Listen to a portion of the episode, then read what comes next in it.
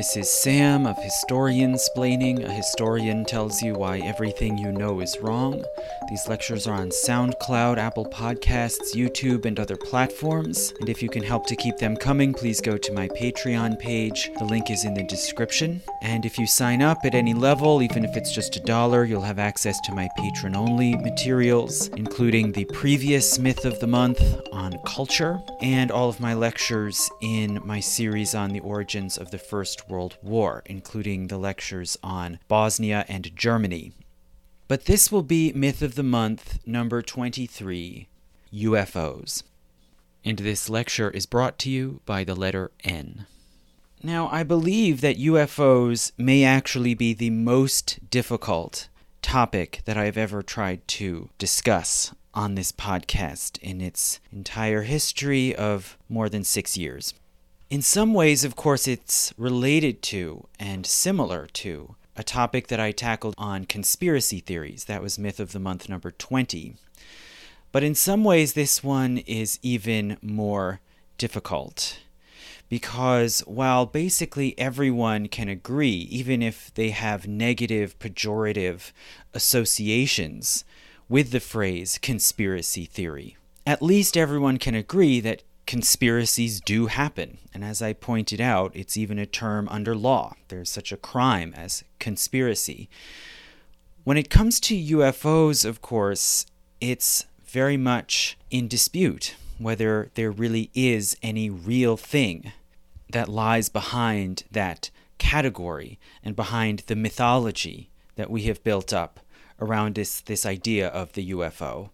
And I'm sure that many people just looking at the title of this lecture will assume that that is my own position, that I'm here to analyze and debunk a sort of popular fable.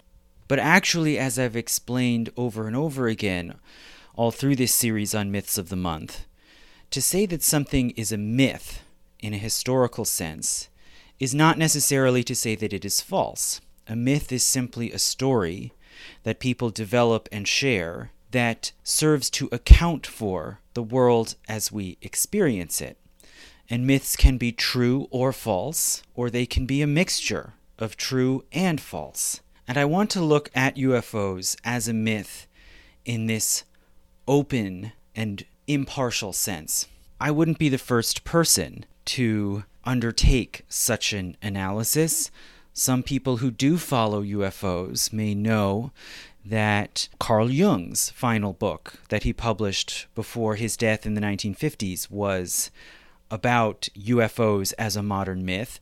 And more recently, the religion scholar Diana Walsh Pasulka, in her book American Cosmic, has tried to pick up on that line of argument and analysis and has cast the UFO as sort of the essential myth of the new technological era in which we increasingly invest a sort of saving and cosmic power in the wonders of technology.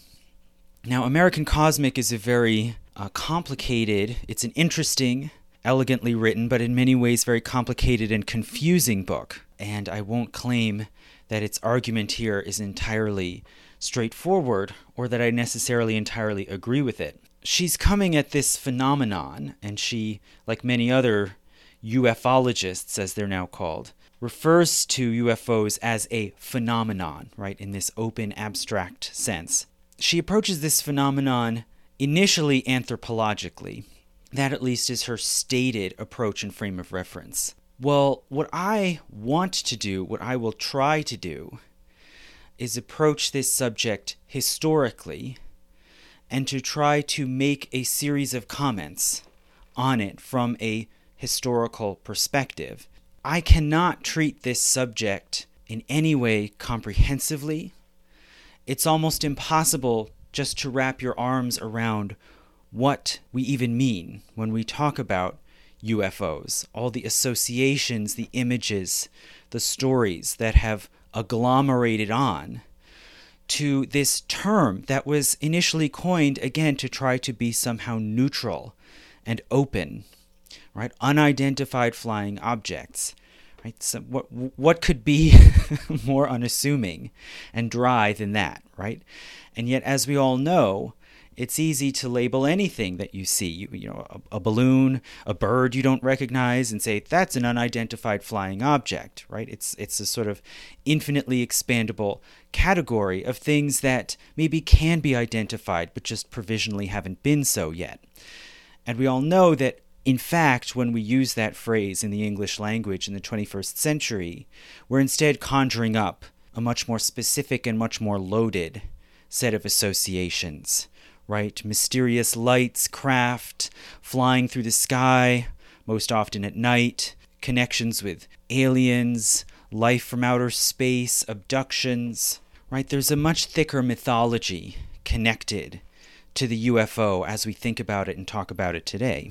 And as a historian, I'm not going to try to write all of that out of the story. Clearly, that is part of the power of UFOs in actual history.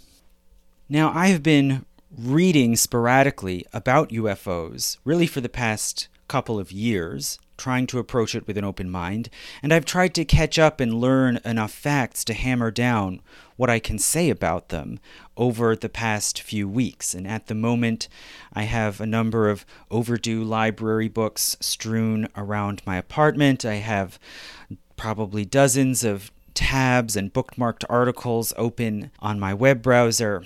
And the more I learn, of course, the more I realize it's impossible to sum up this subject in some clear, straightforward way, or even to make a chronological narrative out of it.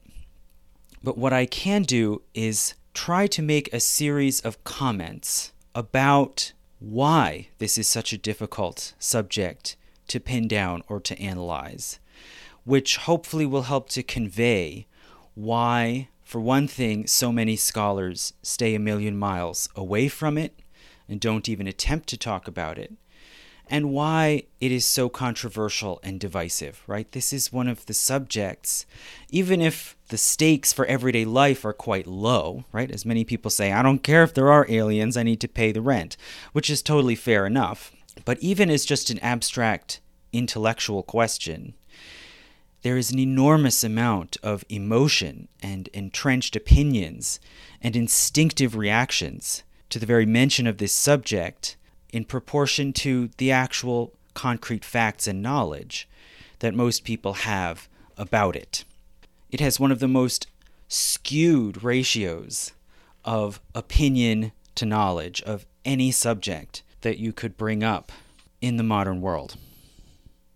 Now, many of us surely know there are a lot of very entrenched and fanatical believers in UFOs, some of whom say that they themselves have seen or even come in close contact with UFOs. And as with any reported phenomenon, the rest of us, of course, have to be careful and skeptical and weigh the evidence. On the other hand, there are many people who simply dismiss the whole subject out of hand, often with very flimsy or obviously fallacious arguments. Somewhat notoriously, the physicist Stephen Hawking, in a 2008 TED Talk, discussed the question of whether humans are alone in the universe and he said quote i am discounting reports of ufos why would they appear to only cranks and weirdos? End quote. Now it shouldn't need pointing out this is an obvious circular argument right? He starts off with the position that he can ignore this category of reports those dealing with UFOs, because of the people who are making them, because the people who report them are cranks and weirdos. Well, how do you know that the people who report seeing UFOs are cranks and weirdos? Well, you know that because they report seeing UFOs, right? It's just a simple, closed, circular loop. It's a classic fallacy. And yet, even very intelligent and analytical people like Stephen Hawking can easily fall in to these obvious errors in reasoning rather than actually grappling with the evidence with an open mind. And I would say that people like Stephen Hawking and many others who put forward similar opinions about UFOs do so because that's what they see as sort of respectable, enlightened, right thinking, right? They don't want to be caught buying into something disreputable that will lose them status and credibility in the intellectual circles that they want to travel in. Now, of course, to be fair to Stephen Hawking, when he made that comment in his TED Talk, he was specifically discussing the question of whether there is extraterrestrial life in the universe beyond Earth. So he may have been more specifically and narrowly saying he doesn't take UFO reports as relevant to that precise question. So, to interpret his words charitably, we could say he's just discounting this set of reports as evidence on that specific question, which is a much less drastic and sweeping statement, right? Because, as many UFO obsessives and researchers will say, the fact that UFOs are seen and encountered on Earth doesn't necessarily mean that they are extraterrestrial. There are many other possible explanations or hypotheses that one could put forward about what these things are and what they signify. And the close link between the UFO and the alien from outer space is a link that has been built mostly in popular culture and popular entertainment. So, the idea that UFOs are from outer space is sometimes referred to by UFO experts or obsessives, as I'll call them, as the ETH, the extraterrestrial hypothesis. And I'm not going to make any pronouncement here on whether or not that is a good explanation of people's reported sightings of UFOs. I'll just note that it is merely one hypothesis in the mix. Okay, now with all of those extensive preliminaries, having been laid on the table, let me now shake myself out a bit and start trying to make a series of what I hope might be useful and illuminating comments about UFOs and why they are significant as a historical subject. And I will start, as I have done with many other difficult subjects in other lectures, I will start each of these comments by simply telling a story. This is history. It's made of stories. Okay. So, the first comment about UFOs. I will begin with a story that starts on the night of March 25th, 1942. So, on that night, a Polish flight crew set out on a mission flying in a Vickers Wellington bomber plane, which went on a bombing run over the city of Essen in the Ruhr Valley of Western Germany. They were returning from this mission at night shortly before midnight when the rear gunner in the plane saw a bright light approaching the plane from behind. As it came closer, the gunner could see that it was not another plane. Rather, he perceived it as a bright, luminous, copper colored ball which over time came within less than 200 meters of the Vickers Wellington bomber. At that point, the gunner opened fire upon it. Tracer rounds from his cannons hit this round object, and they appeared to enter it, but with no effect. As a later Air Force internal report said, quote, several projectiles seemed to enter the luminous disk, but without result, although the object was well within range, approximately 150 meters. The rounds apparently did not come out the other side, they did not do any damage to the object, and the object did not stop or slow down.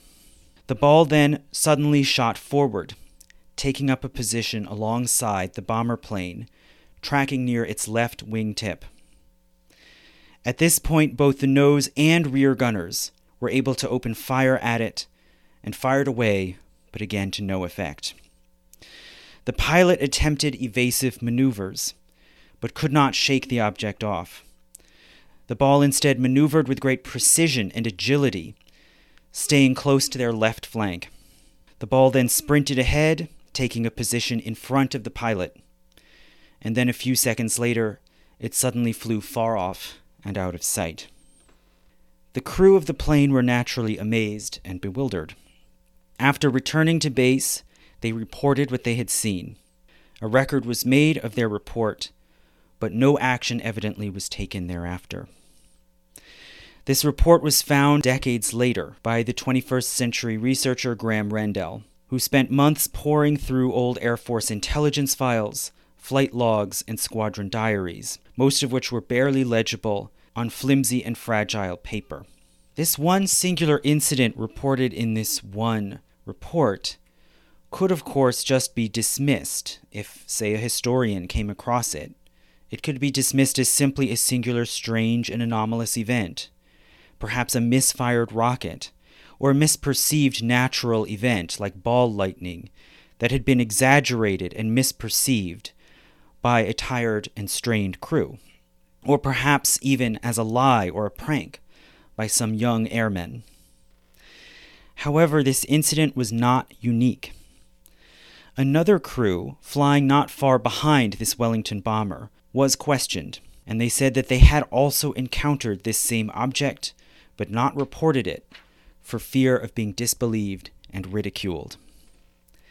More importantly, this reported incident was followed by other separate but similar sightings over the next several years. In the spring of 1943, a fighter pilot from New Zealand serving in the Royal Air Force went on a sortie over North Africa in a Hawker Hurricane. On his way back to the base, he was followed by a reddish orange glowing orb, which came up alongside his plane and tracked along near his wingtip. Even though it was so close, he could not make out the distinct features of this flying object, since it was glowing so brightly. The object followed and matched his every move, even as he undertook violent evasive maneuvers. As he wrote in this report, quote, by turning suddenly and steeply, I was able to chase the light around in a circle until I could aim my 420 millimeter cannons at it. This I did several times until my ammunition was exhausted, but each time I observed no apparent change in the behavior of the light. This glowing object finally disappeared, as he came back to his base. After landing, the pilot found out that several of his comrades had also had encounters with what they simply called the light, but they had not officially reported them. About a year and a half later, in early October 1944, an American crew from the United States' 422nd Night Fighter Squadron was flying a P 61 Black Widow over western Germany. A brightly glowing ball latched onto their tail. The pilot threw the plane into evasive maneuvers, but he could not get away from the ball until he dove down into a bank of clouds. The plane's radar observer was severely shaken by the experience. A witness reported seeing him and described, quote, he was terrified, as white as a ghost. Something up there sure scared the hell out of him. He was nearly frantic when he got out of his aircraft. And he was described as, quote, still sucking wind 24 hours later.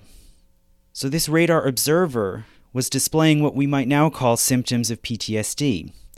But it's remarkable that according to this internal report, this trauma came not from combat, but from this strange encounter with an unrecognizable glowing object. This report in early October was then followed over the next six months by dozens, a total of over a hundred, other reports of similar strange lights, with the ability to fly at seemingly limitless speeds, to track planes with ease, to turn on a dime, making sudden sharp reversals, unlike any known aircraft or missiles, to appear and disappear at will, and to remain invisible to radar. These encounters were reported mostly in Western Europe, but also some in North Africa, the Eastern Front in Eastern Europe, and several in the Pacific theater.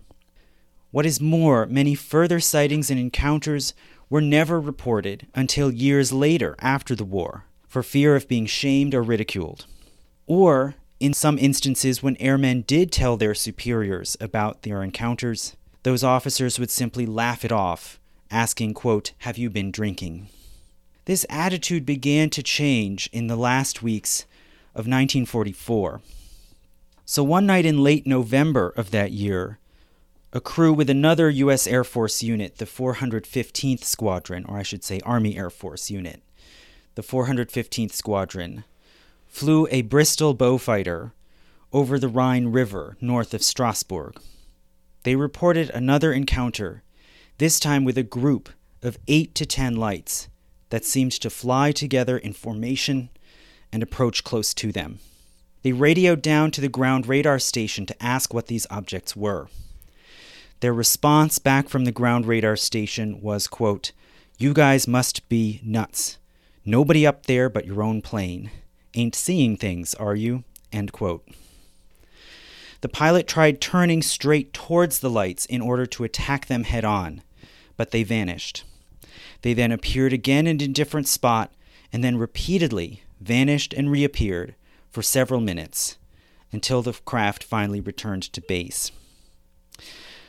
According to later accounts, it was this particular squadron's radar observer, named Donald Meiers, that started to call these strange reappearing lights, quote, Foo Fighters, invoking a nonsense word, foo, which seems to have meant basically fake or phony or something close to that.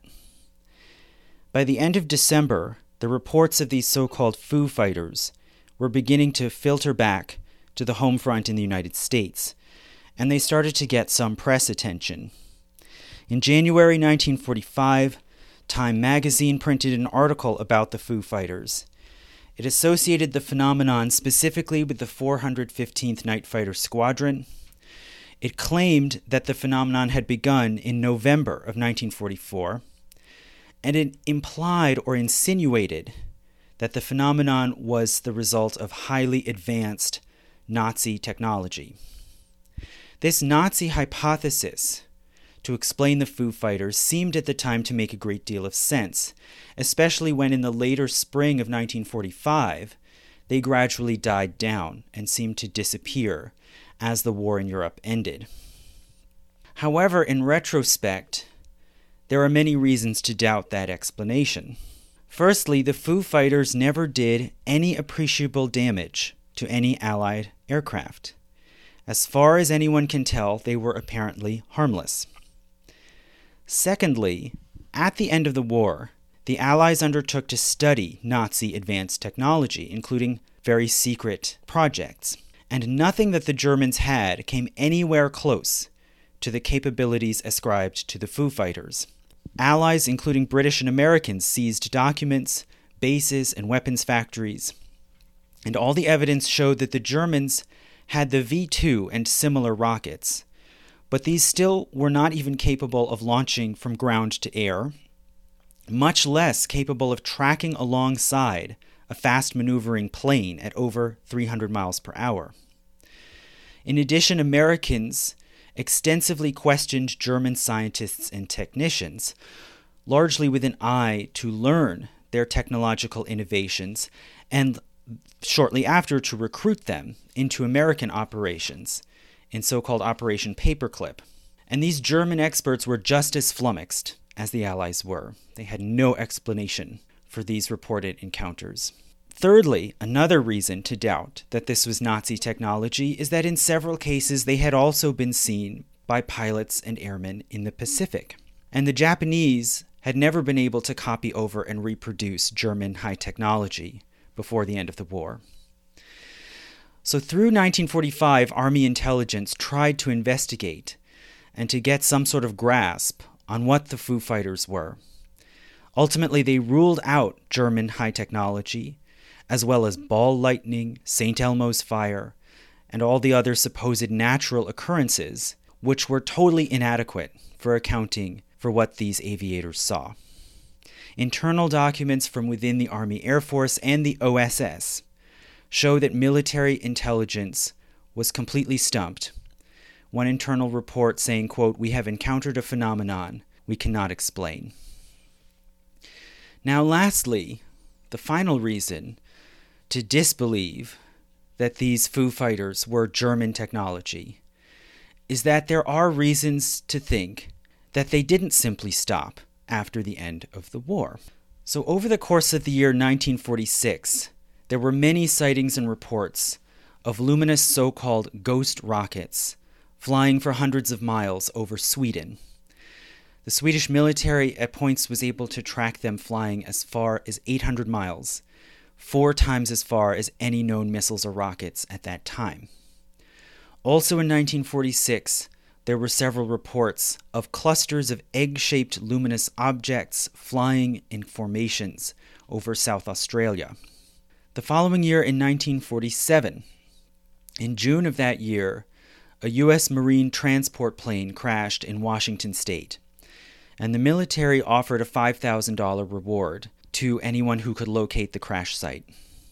So on June 24th of 1947, a private pilot from the nearby area named Kenneth Arnold, who was highly experienced, was planning to go to an air show in Oregon.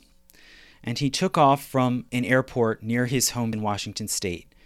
And then on his way southward, he flew around the Cascade Mountains, hoping to find any signs of the crashed transport. While flying, he said that he saw a series of bright flashes coming from the area of Mount Rainier.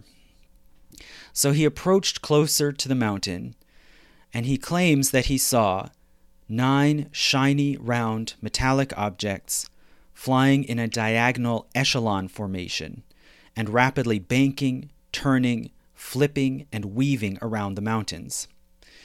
At one point, he watched as they proceeded from one mountain landmark to another, and he clocked them as moving at a speed of 1,200 miles per hour about twice as fast as the fastest known planes in the world at that time. Soon after, Kenneth Arnold told the local press about what he saw.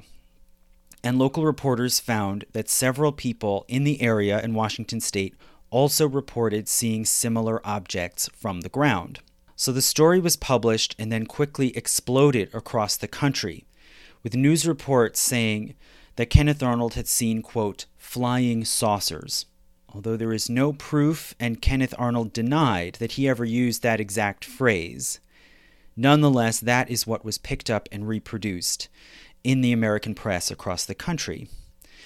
And this story immediately kicked off a so called flying saucer craze across the United States and some other countries, with pilots, amateur astronomers, and all kinds of ordinary people reporting strange flying craft or flying saucers especially in the US and particularly in the American West. The infamous Roswell incident in New Mexico took place just two weeks later, on July 5th. In this instance, the Air Force initially reported that they had recovered fragments of a so called flying disc. But even after that story had been then officially debunked and rejected, the flying saucer craze continued for several years. In 1950, one farming couple in the town of McMinnville, Oregon, captured a flying saucer in photographs, which some experts to this day maintain are authentic, although, like everything related to UFOs, this has been much debated and disputed with many complicated and conflicting arguments.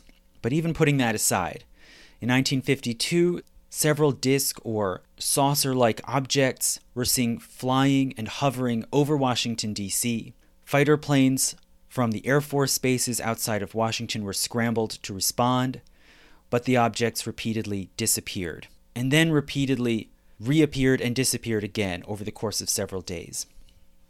So, over the course of these years, from the end of the war through 1952, the government tried more and more aggressively to get a handle on this phenomenon, and they formed a series of secretive commissions and operations, such as Project Grudge, and then later in the 1952 Project Blue Book, to try to figure out what was going on and also to try to manage public perceptions and tamp down on the craze.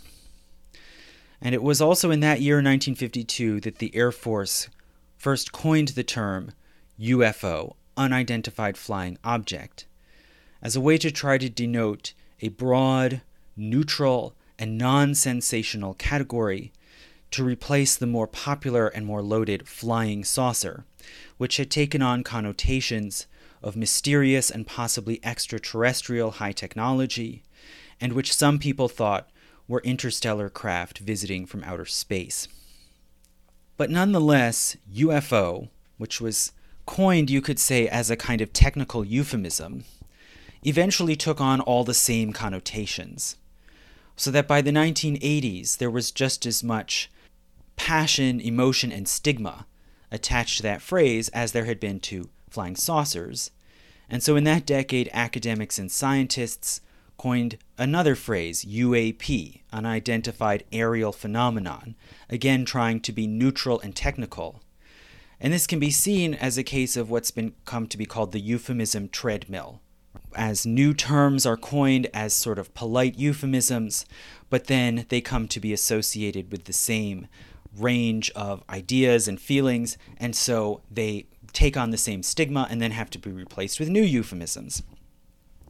Now, as it's used today, UAP covers a related but somewhat different semantic terrain. Right? It doesn't necessarily refer so much to strange objects or craft seen from the ground, but rather it's more often applied to strange objects or crafts seen by pilots in the air.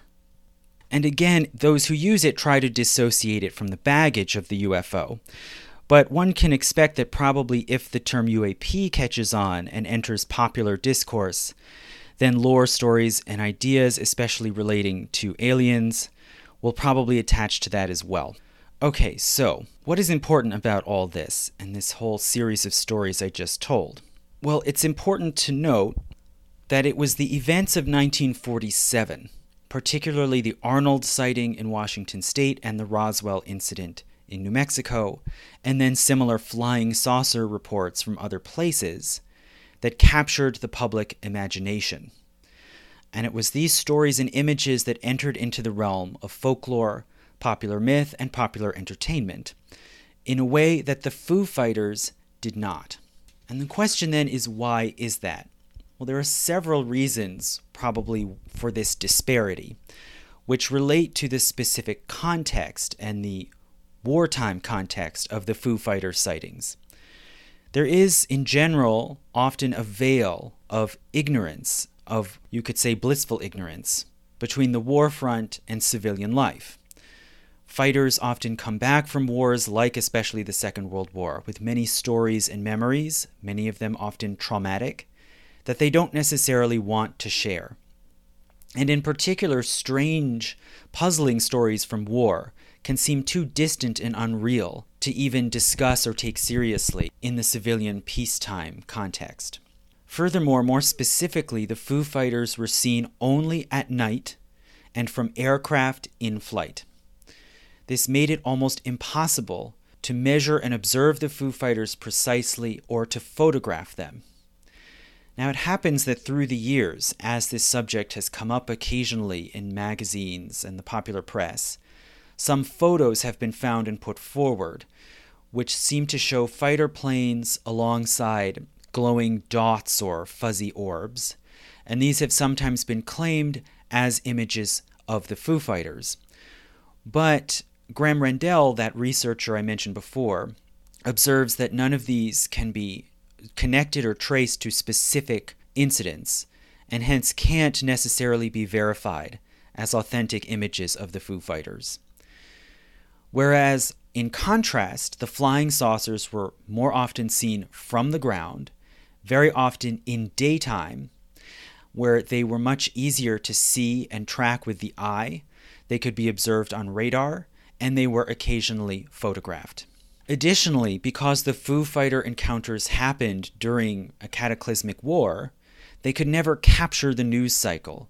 They were always overshadowed by events of the war. And finally, because of the wartime context, where there were aircraft and weapons of all sorts flying all around, nobody during World War II, it seems, thought to associate the Foo Fighters with aliens or outer space.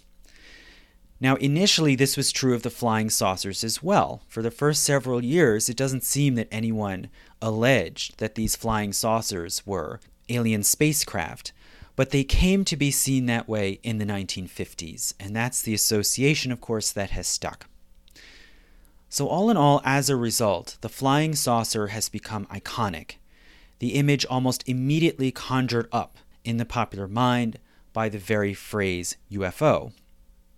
Everyone in the modern West has heard of flying saucers, while very few have heard of the Foo Fighters. And even when I use that phrase, of course, most people are going to think first of the rock band. This is very ironic because, as historical events go, it is the Foo Fighters that arguably ought to be taken more seriously.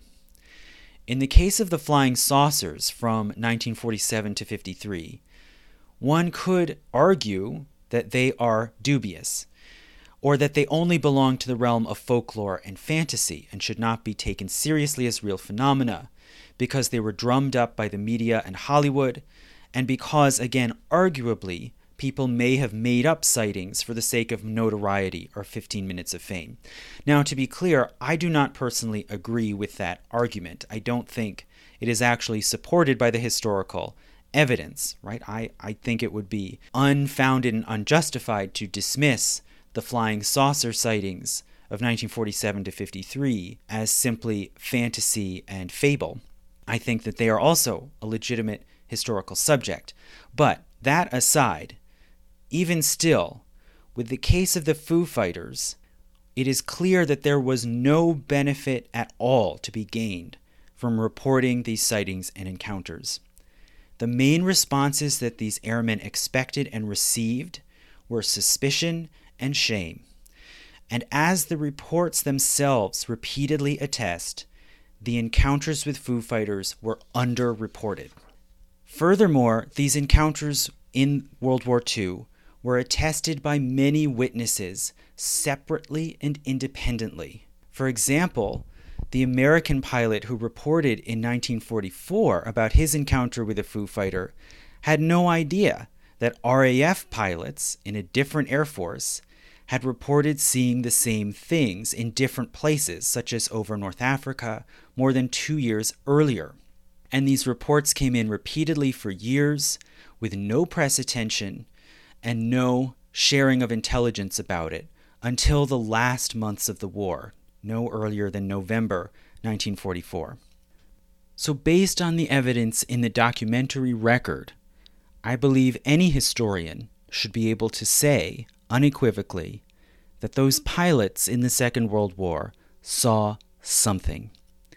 And it wasn't the planet Venus, it wasn't swamp gas, it wasn't St. Elmo's fire or ball lightning, or any of these other totally inadequate explanations.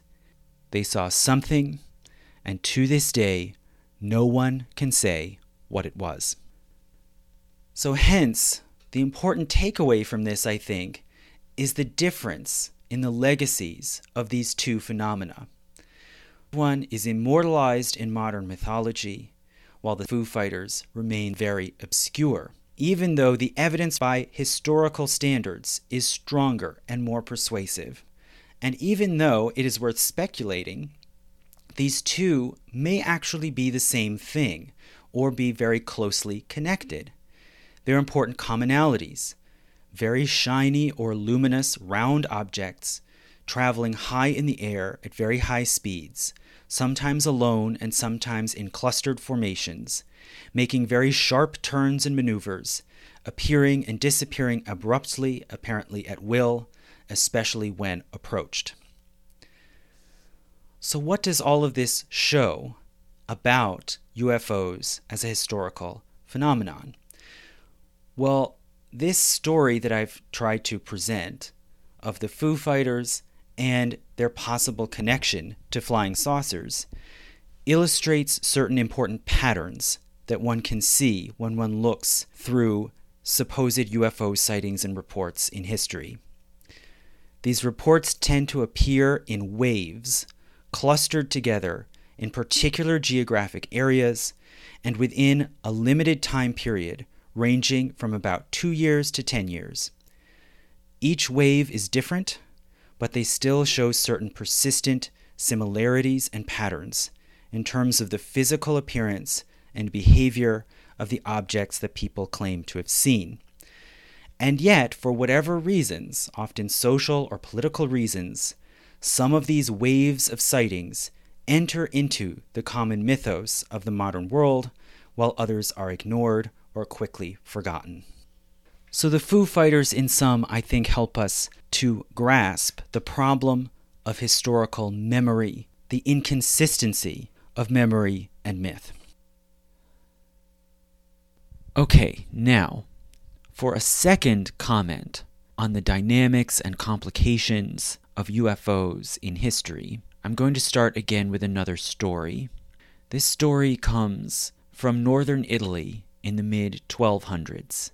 Specifically, it comes from a chronicle of the city of Padua, compiled by a scholar named Rolandino da Padova, who reportedly was educated at the University of Bologna in its early years in the early 1200s, and then served as the senior and most respected professor of grammar and rhetoric at the University of Padua, and who compiled this chronicle, which has generally been regarded as a fairly good, reliable historical source on the history of that city.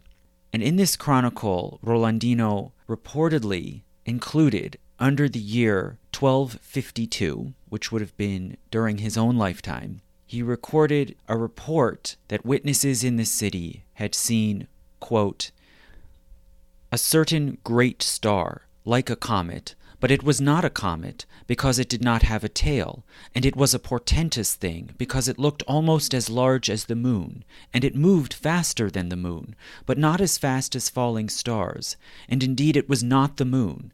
It was observable for an hour, and then it vanished. So I'd like to talk first about where I found this particular little report and then about the reasons why I picked it out for this comment. So I encountered this passage in a book called Wonders in the Sky, which was published in 2009, co written by Jacques Vallée and Chris Aubeck. And Jacques Vallée is fairly notorious in UFO circles. He's a highly respected and accomplished astronomer and computer scientist. He was one of the crucial engineers in developing ARPANET, the forerunner to the internet. And after having firmly established himself as a scientist, he began turning towards the study of UFOs and towards a series of evolving arguments about how to understand UFOs scientifically. And Later in his career, he joined together with this British researcher, Chris Aubeck, to publish the book Wonders in the Sky, which includes its bulk, is simply a collected series of 500 purported passages describing strange, unexplained objects, lights, and sightings in the sky all through recorded history from antiquity up until 1880, which is where they cut off this particular study because, as they argue, the identification and analysis of UFOs becomes immensely more complicated in the age of flight once there are hot air balloons, airplanes, satellites, etc. So they put forward this collection of 500 instances as evidence that the UFO phenomenon, in the sense of strange appearances and behaviors of lights or objects or crafts in the sky, has been a constant occurrence through human history. Now, this is a very impressive work and very useful and valuable from the historical perspective. At the same time, I would caution that the book is not as historically rigorous or reliable as one might wish. When one looks at the citations of the sources from which Vallée and Aubeck drew these various quotations and passages, some of them actually do name a specific original primary source from which the passage supposedly was drawn and where it first appeared. Others do not. In particular, the book includes reports from many different countries around the world, most of them in Europe, but also a fair number from the ancient and medieval eras in East Asia, particularly China and Japan. Now, unfortunately, Aubeck and Vallée do not have direct knowledge of Chinese and Japanese languages. They did not do original study and research in those primary documents, and so they draw a great deal of these passages and quotations about strange objects in the sky or landing from the sky from modern secondary sources such as UFO magazines like the Japanese magazine Brothers magazine, or from secondary books, such as the book by a Chinese scholar named Shi Bo called La Chine et les extraterrestres, or China and Extraterrestrials, which was published in French in the 1970s. And so those passages, even if in some points they do cite an actual original source, it has been translated supposedly from the original Chinese into French and then by Vallée from French into English. And I have seen, at least in one instance, that UFO obsessives on the internet have actually compared the translation that appears in Vallée and Aubeck's book and found that it is dubious when compared against the original Chinese source, and, and it may have been embellished or exaggerated beyond what that original source merits. So, that is a heavy word of caution, which is to say that as I read through some of the 500 collected instances in this book, I tried to sift out and discern which ones seemed to come from more specific, original, and verifiable sources. And that is one of the reasons why this particular passage stood out to me, because it does cite an actual historical chronicle that has been republished and translated through the years. The other reason why this passage stood out to me and why I wanted to begin with it is because of its tone, style, and content. This passage is very unusual, but not unique. It belongs to what I would describe as a small subset of reports and accounts that are sprinkled through this book, but that appear particularly often in certain time periods. So, a very important quality that you see in this passage that I looked for and that struck me is the fact that it describes, in a very literal way, what was supposedly seen on this occasion in Padova in 1252, but it does not say what it was.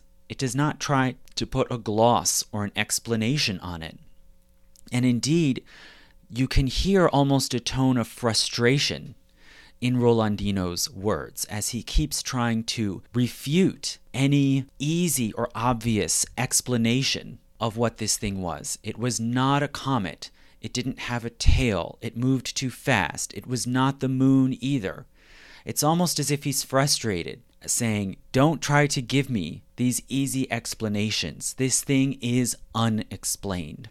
And in this way, I think this thing that Rolandino claims was seen over Padova fits very closely with the technical definition of what we now call a UFO, right? It was simply unexplained. And not only that, it, it fits very closely to even a narrow understanding of that category in the sense that it was unexplained at the time when it was seen and recorded in the 1200s, and it is still unexplained today.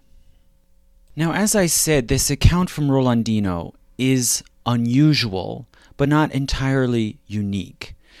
So, sprinkled all through Aubeck and Vallée's book, you can see instances where observers or chroniclers of one sort or another have described something strange in the sky and have perhaps attached words, certain nouns or verbs to them that ostensibly are just trying to convey what they looked like or how they were acting without necessarily explaining what they were or what they represented, if they were some sort of omen or portent.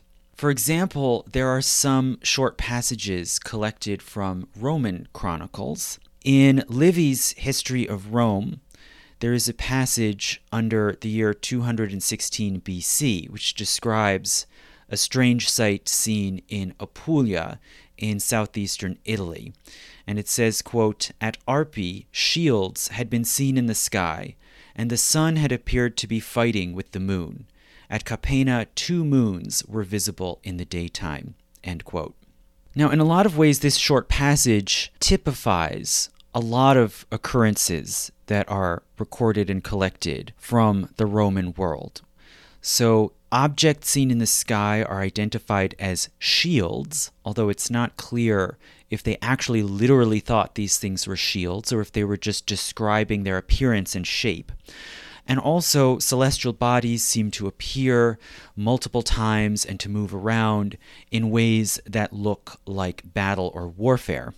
There's another passage from Plutarch's Lives, so a different chronicler describing events more than a hundred years later, where Plutarch describes a strange sight seen in northeastern Italy in the area of Aemilia in 103 BC. And Plutarch records, quote, during the war with the Cimbri, from Aemilia and Todi, cities of Italy, it was reported that at night there had been seen in the heavens flaming spears and shields, which at first moved in different directions and then clashed together, assuming the formations and movements of men in battle. And finally, some of them would give way, while others pressed on in pursuit, and all streamed away to the westward. End quote. So this passage from Plutarch can be seen again to really skirt the line, right? Does Plutarch really assert that this was an actual literal battle? Or is he simply saying this is what appeared to be happening based on these strange sights and these strange motions that they were acting out? Well, there are a number of instances like this from these ancient, mainly Roman sources. Then it seems in the Middle Ages, the surviving accounts actually become more numerous, and a number of them also appear to describe objects moving and behaving in a way that possibly represents battle or conflict, but more broadly and more fundamentally seem to reflect intelligent, guided motion, deliberate motion. For example, the Chronica Majora, written in England by Matthew Paris, which has often been seen as an especially thorough and rigorous chronicle of the events of the 1200s in England, that makes great use of original sources and is a kind of forerunner to Renaissance humanism. This Chronicle of Matthew Paris claims that on July 24th, 1239, quote, at dusk, but not when the stars came out. While the air was clear, serene, and shining, a great star appeared. It was like a torch, rising from the south, and flying on both sides of it, there was emitted in the height of the sky a very great light. It turned towards the north in the airy region, not quickly, nor indeed with speed, but exactly as if it wished to ascend to a place high in the air. So again, it's interesting to note almost an ambivalence here in, in the text, right? Describing emotion as if it wished. It appears to be following an intention. It appears to act somehow intentionally or intelligently. But again, Matthew Paris uses this careful hedging phrase as if, not outright stating that that's what it was, but only that that is what it seems like. So, that event that Matthew Paris claims to have happened in England was in 1239. The supposed sighting in Padua that I read about earlier was in 1252, 13 years later. And then the year after that, in 1253, according to the Annales de Burton, so the internal annals or records of the Burton Abbey in England, on October 14th, 1253, Quote, About the hour of vespers, the sky being clear, suddenly a large bright star appeared out of a black cloud, with two smaller stars in the vicinity. A battle royal soon commenced, the small stars charging the great star again and again, so that it began to diminish in size, and sparks of fire fell from the combatants. This continued for a considerable time, and at last the spectators, stupefied by fear and wonder, and ignorant of what it might portend, fled. So, again, this passage is interesting in that it doesn't try to put some interpretation that this was some sort of religious or cosmic event. It doesn't describe any human or angel figures or a message or words. It just fairly dryly and technically describes the shape and movement of what was seen, with no gloss on it except that it seems like a battle and it inspired fear. So these rather similar accounts appear, it seems, repeatedly in several different chronicles independently, in roughly the same time period in the mid 1200s. Now, it happens that Vallée and Aubeck's book, Wonders in the Sky, also includes in it, as I said, several accounts, some of them quite detailed and elaborate, that are purportedly drawn from texts from China and Japan. And most of these I am not even going to talk about because I don't see them as historically reliable enough. However, one exception that I'll make is a passage that purportedly was drawn from the Azuma Kagami, which is an actual chronicle of events in Japan during the Kamakura shogunate, basically from 1180 through the early and mid 1200s. So, again, roughly the same time period that we've been talking about in Europe. And the Azuma Kagami records under the date of October 2nd, 1235, quote, about 8 p.m., by clear sky, a fortune teller named Suketoshi Abe, consultant to the shogun Yoritsune Fujiwara, reported to his palace that mysterious sources of light had been seen swinging and circling in the southwest. These lights moved in loops until the early hours of the morning. Yoritsune ordered an investigation, and his astrology consultants, who were skilled in astronomy, conducted the study and they said, quote, It is only the wind making the stars sway. So this story might seem perhaps a little bit too perfect, almost as if it was either made up or massaged to sound reminiscent of how UFO witnesses today will present their accounts to supposed scientific experts who then come up with very flimsy and strained naturalistic explanations. And obviously, in retrospect, we can all see that the wind doesn't make stars sway, right? That's an obviously failed attempt to explain away what Suketoshi Abe supposedly saw. Now, nonetheless, sometimes stories from history are remarkably perfect. and so, while I cannot vouch personally for the authenticity of this story as it has been translated and reprinted in this book, I will at least give the benefit of the doubt that it may be based on a real source. But even putting that particular one aside, as one moves forward in time into the Renaissance age, Many reports of strange comets and stars moving around the sky and acting strangely multiplied. And in particular, it seems one can discern a distinctive wave of bizarre celestial events that took place supposedly in Central Europe, basically Germany, the Low Countries, and Switzerland, in the 1560s to 70s. Now, as far as we can see in the surviving record, it seems as if this wave began in 1561, specifically on April 14th in the city of Nuremberg. So, according to a 16th century news sheet or pamphlet printed at the time, the people in the city of Nuremberg on that particular day, and this was daytime, saw in the sky two large vertical cylinders and a series of red, blue, and black spheres and disks that flew out of these cylinders. They then flew around the sky, striking into one another for about one hour, and then began to crash to the ground outside of the city, giving off large plumes of smoke. On August 7th, 1566, in Basel, in Switzerland, according to a contemporary news sheet, much like the one that was printed earlier in Nuremberg, Quote, At sunrise were seen in the air numerous large black balls that flew at high speeds towards the sun, then turned around, hitting one another as if they were fighting. Many of them became red and fiery, and later they consumed themselves and were extinguished.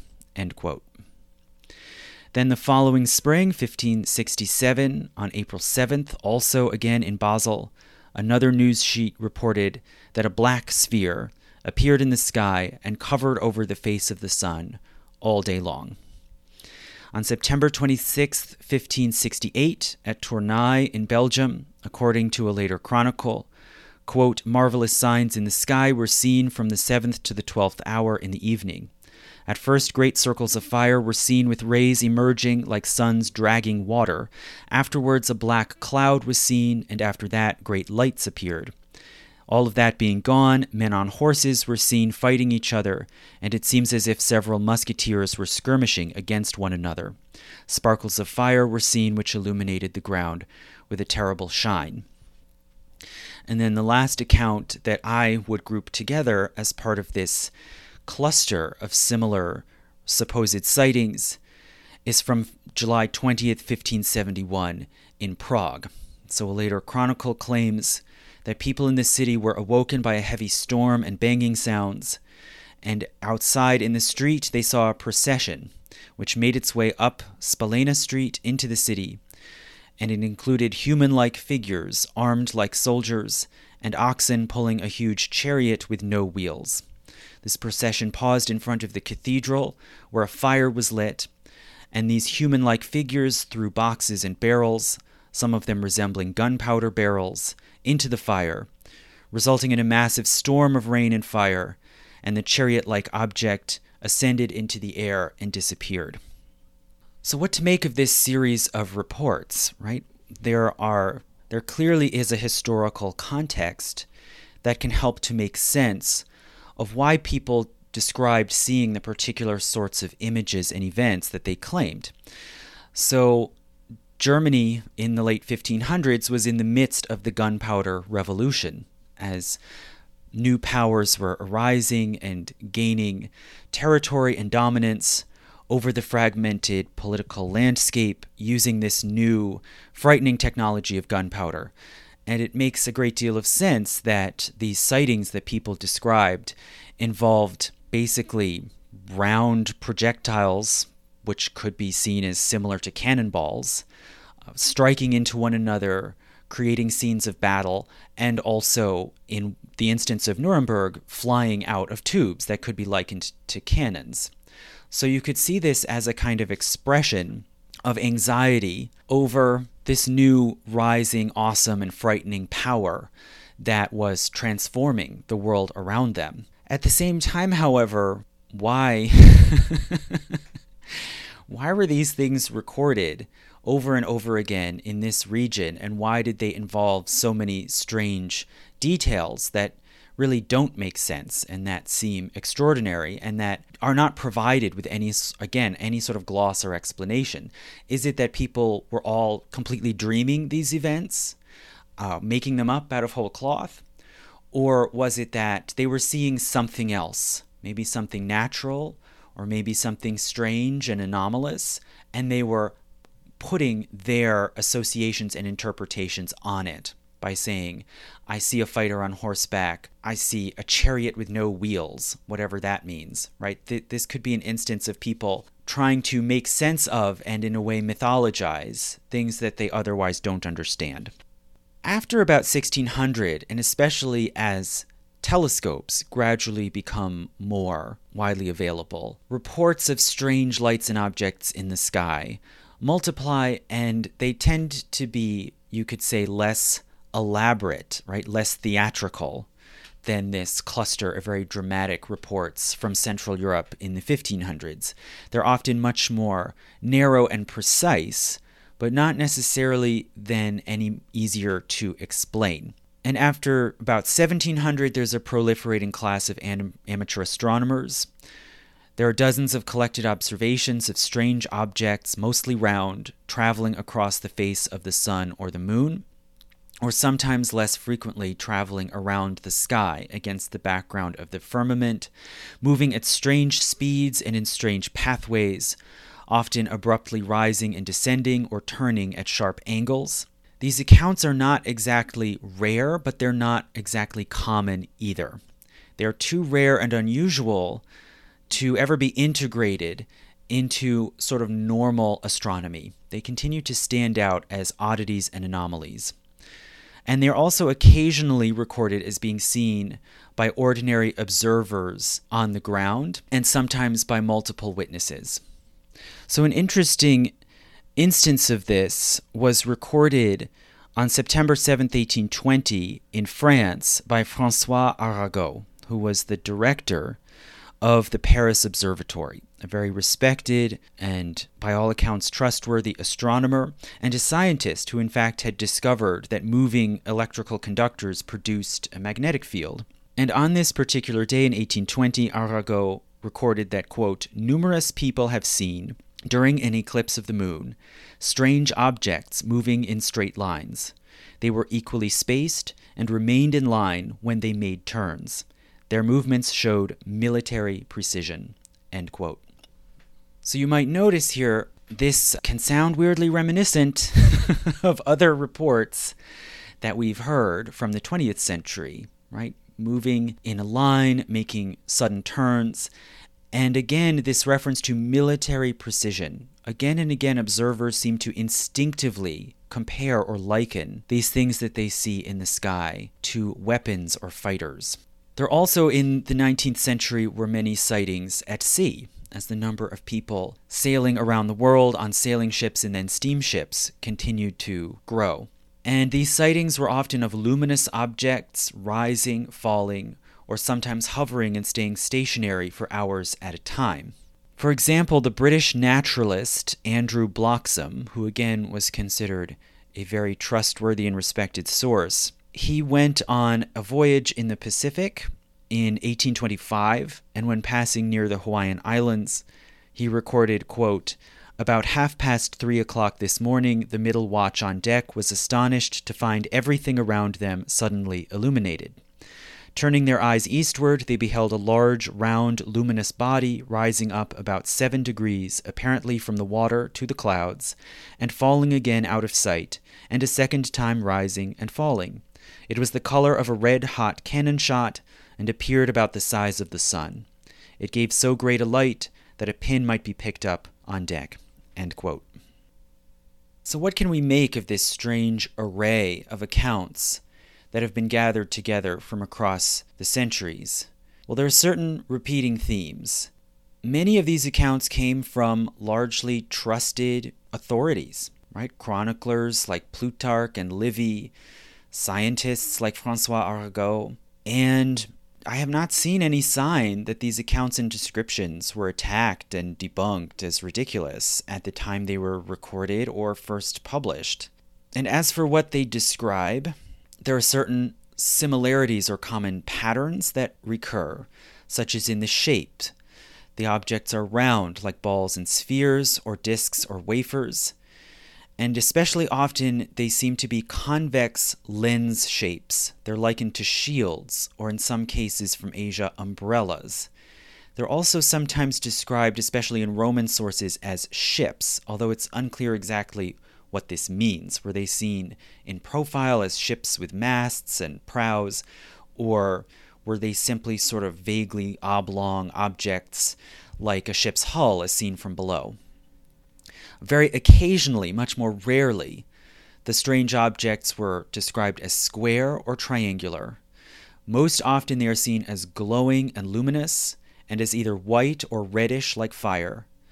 Other colors are very rare and they're occasionally perceived as carrying human like figures, although, again, this is very rare. As for their motions and behavior, they make extended appearances, ranging from several minutes to several hours, or occasionally an entire day. They move in irregular patterns, often remaining stationary for extended periods before then moving, and their paths includes circles and often zigzags with abrupt turns, and frequent stopping and starting, or descending and rising again. And all of these are referred to as reasons why these objects are often perceived as being somehow deliberately and intentionally guided. Also, they are often perceived as clashing or colliding together and giving off flashes of light, which is often understood as combat. As for the times when they appear, as in the day and night cycle, they appear most often shortly before dawn or after dusk.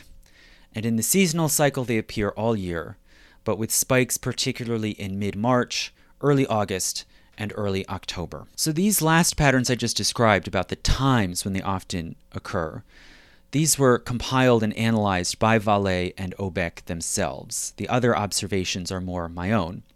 But this is just a brief summation, you could say, a, a, a brief, fairly superficial description of these collected accounts that come from different times and places through history, up until the Age of Flight.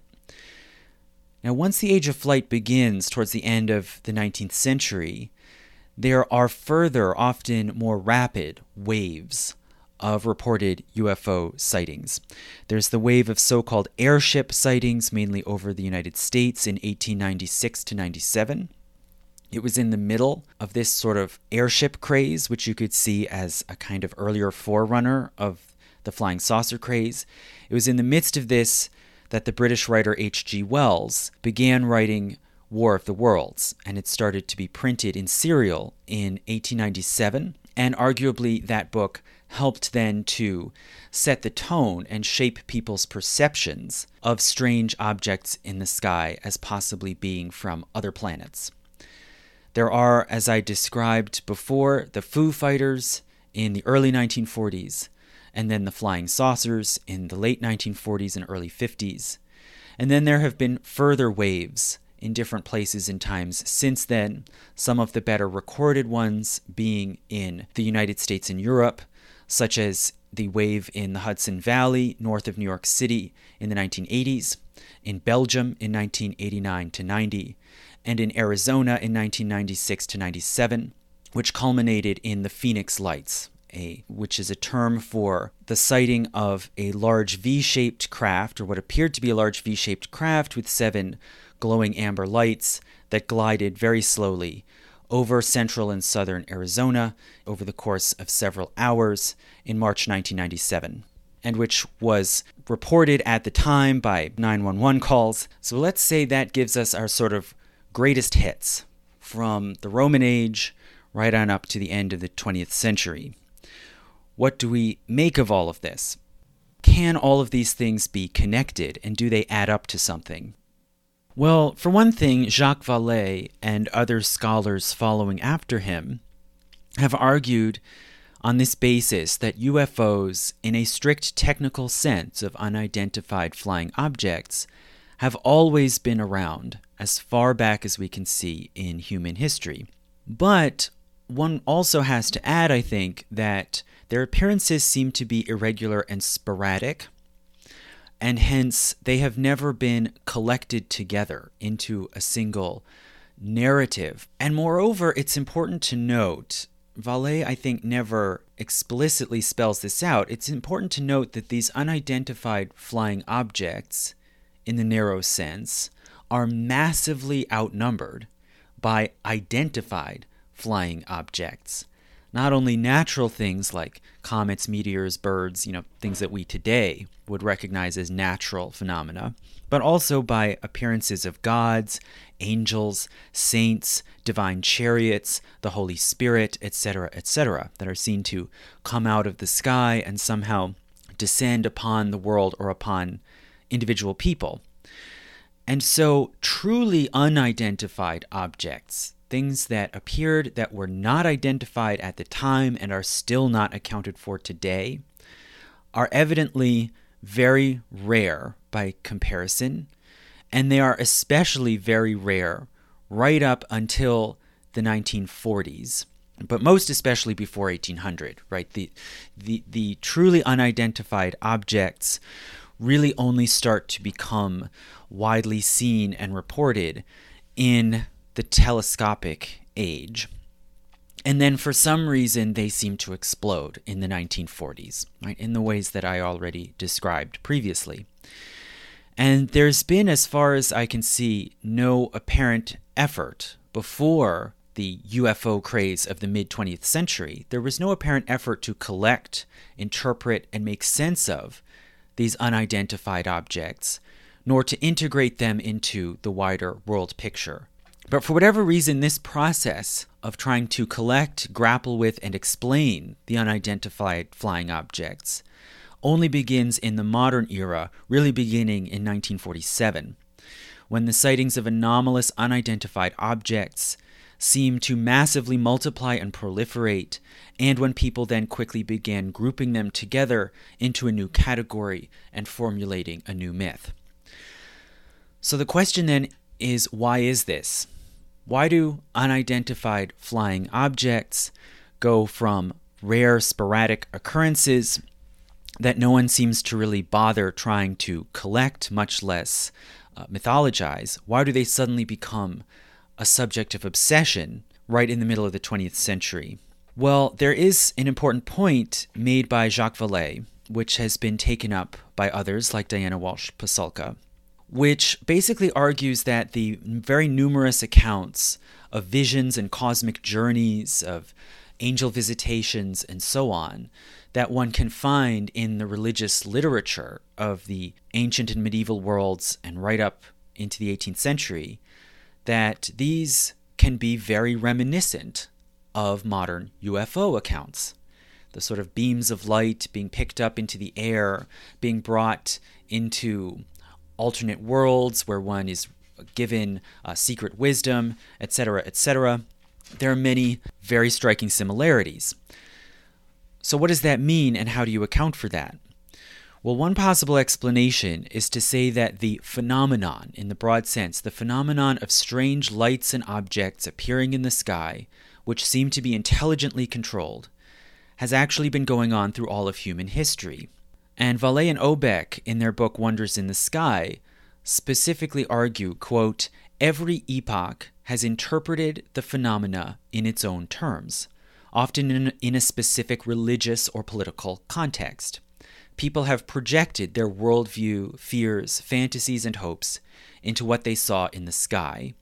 They still do so today. End quote.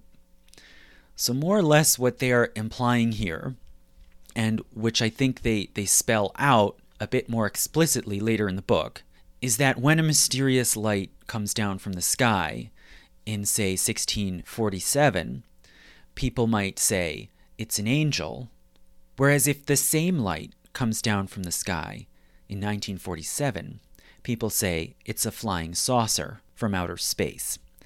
Right? So people are projecting their own worldview onto what is essentially an unknown, right? Something mysterious and alien in the metaphysical sense. Now, this basic hypothesis, you could say, which comes from Vallée, then extends into Diana Walsh Pasulka's argument in her 2019 book that I've mentioned before, American Cosmic. And in this book, Pasulka argues that the UFO is the symbol of the defining hopes and ideals of modern times, which are invested in technology. And Pasulka invokes Heidegger in arguing that technology has become sort of the new salvific force of modern life, basically filling in the role that previously was inhabited by God or the gods. And she argues that, quote, the symbol for this new epoch is the UFO. So she's drawing here partly on Vallée and also on Carl Jung and his idea that the UFO mythology is a sort of nascent new religion and that the UFO is, quote, a technological angel. So, hence, what people in ancient times might have called an angel or divine light is now seen as a spaceship. And Pasulka points out certain parallels between old and new belief systems, where, for example, UFO crash sites like the one near Roswell, have become holy sites, places of pilgrimage and of celebration, and are perceived as a place of, as she calls it, hierophany, the revelation of that which is hidden, the revelation of cosmic secrets, like, say, the site of Our Lady of Fatima in Portugal. Okay, so all of this seems fair enough as far as it goes, right? But I would argue that Pasulka's book and her argument also overlook certain looming questions. I think that her argument is rather ahistorical, meaning divorced from the specific contexts and material realities of the point in history that they're talking about. So, arguing that this new UFO mythology just somehow emerged organically out of the ethos or zeitgeist of the time ignores important, tangible contexts and it leaves open certain certain looming questions. Firstly, and maybe most importantly, why did UFO sightings suddenly increase and proliferate in the mid 20th century, starting the 1940s. What was going on? What was the context and the conditions of that time? Now, the argument that some other UFO obsessives have put forward, which is worth considering, is the connection to nuclear technology and the nuclear age. So, modern UFOs, if we group them together to include the Foo Fighters, they were first seen during and after World War II. And the reports of sightings have very often been linked to nuclear sites. Right? So, for instance, Roswell is right near the sites of the first of the Manhattan Project and the first atomic tests. They're frequently seen around the American West, as well as specifically over nuclear power plants in the US and in Europe. Also, I mentioned before the early sightings in 1946 of flying objects in South Australia, which happens to be the region where Australia began its nuclear research program. So, some have argued that perhaps either extraterrestrials or some other sort of higher, more intelligent non human beings that live on Earth but are hidden became interested in human activity because of our development of nuclear technology. And that can serve then as the historical explanation for the emergence of the, this biggest wave of UFOs. Or perhaps if one wants to uh, still hold at arm's length the idea that the UFOs are real, or that there's any real historically or scientifically tangible cause behind them, and if one wants to see them merely as products of folklore, nonetheless one could say that the UFOs reflect anxieties and ambivalence around the dawn of the nuclear age. And the UFO may have been created as a sort of light counterpart to the dark and destructive atom bomb. You could see it as a technological angel of mercy as opposed to the angel of death that is the nuclear weapon. Okay, so let's say that's my first concern from a historical point of view. Well, on a more mythological and anthropological level, I would say this argument, as Pasulka has developed it thus far, does not really grapple with the tension between older ways of interpreting mysterious cosmic flights and the newer ones. Right? It seems to be just a simple, easy substitution. N- no longer one, now it's the other. And the book doesn't seem to ask why it is that a similar sighting in, say, 1650 would have been seen as an angel, whereas in 1950 it's a flying saucer. In other words, why people needed to invent new interpretations rather than simply relying on the old familiar ones. And I don't have an easy, straightforward answer to that, of course, but it does seem to relate to long standing hard questions, which I've talked about occasionally before in this podcast, about evolving worldviews and secularization. So, one might have usefully considered here not just Heidegger, but also Weber's classic argument about enchantment and disenchantment. Right? The modern world is stuck in a steel cage right, of disenchanted scientific rationalism, and also newer arguments from more recent scholars about supposed cycles of disenchantment and reenchantment.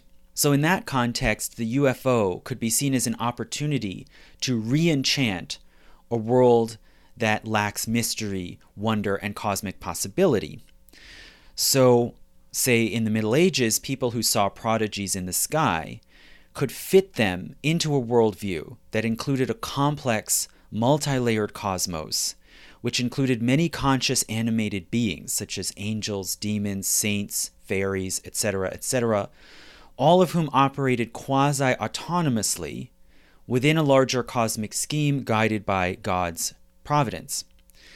Now, arguably, as that cosmos, as some have have argued, like Weber, as that cosmos was metaphysically simplified, the universe had to be reconceived as being governed by simple mechanistic laws, and hence many of these beings, like angels and fairies and demons, were relegated to the realm of mere children's tales.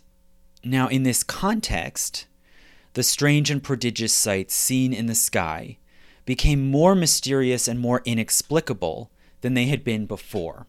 Right? Knowledge, knowledge and resources of interpretation had been lost, and hence a new mythology was needed, and specifically a mythology that could link these lights and objects, which do appear to be intelligently guided, and which seem to appear from the sky and return to the sky, to some different sort of celestial beings from the heavens, ones that also have some sort of mysterious cosmic wisdom or power, but that's also fit within a simplified, naturalistic, one could even say scientific worldview. So somehow modern people who saw these objects, right? And I, I'm okay, I am entertaining the idea that these sightings are not purely made up. People who saw these objects or lights had to somehow square the circle, and only naturally evolved life from beyond Earth or extraterrestrial life could fit the bill. So now I think that probably Diana Walsh Pasulka would see this hypothesis as friendly and as harmonizing with her findings and her arguments.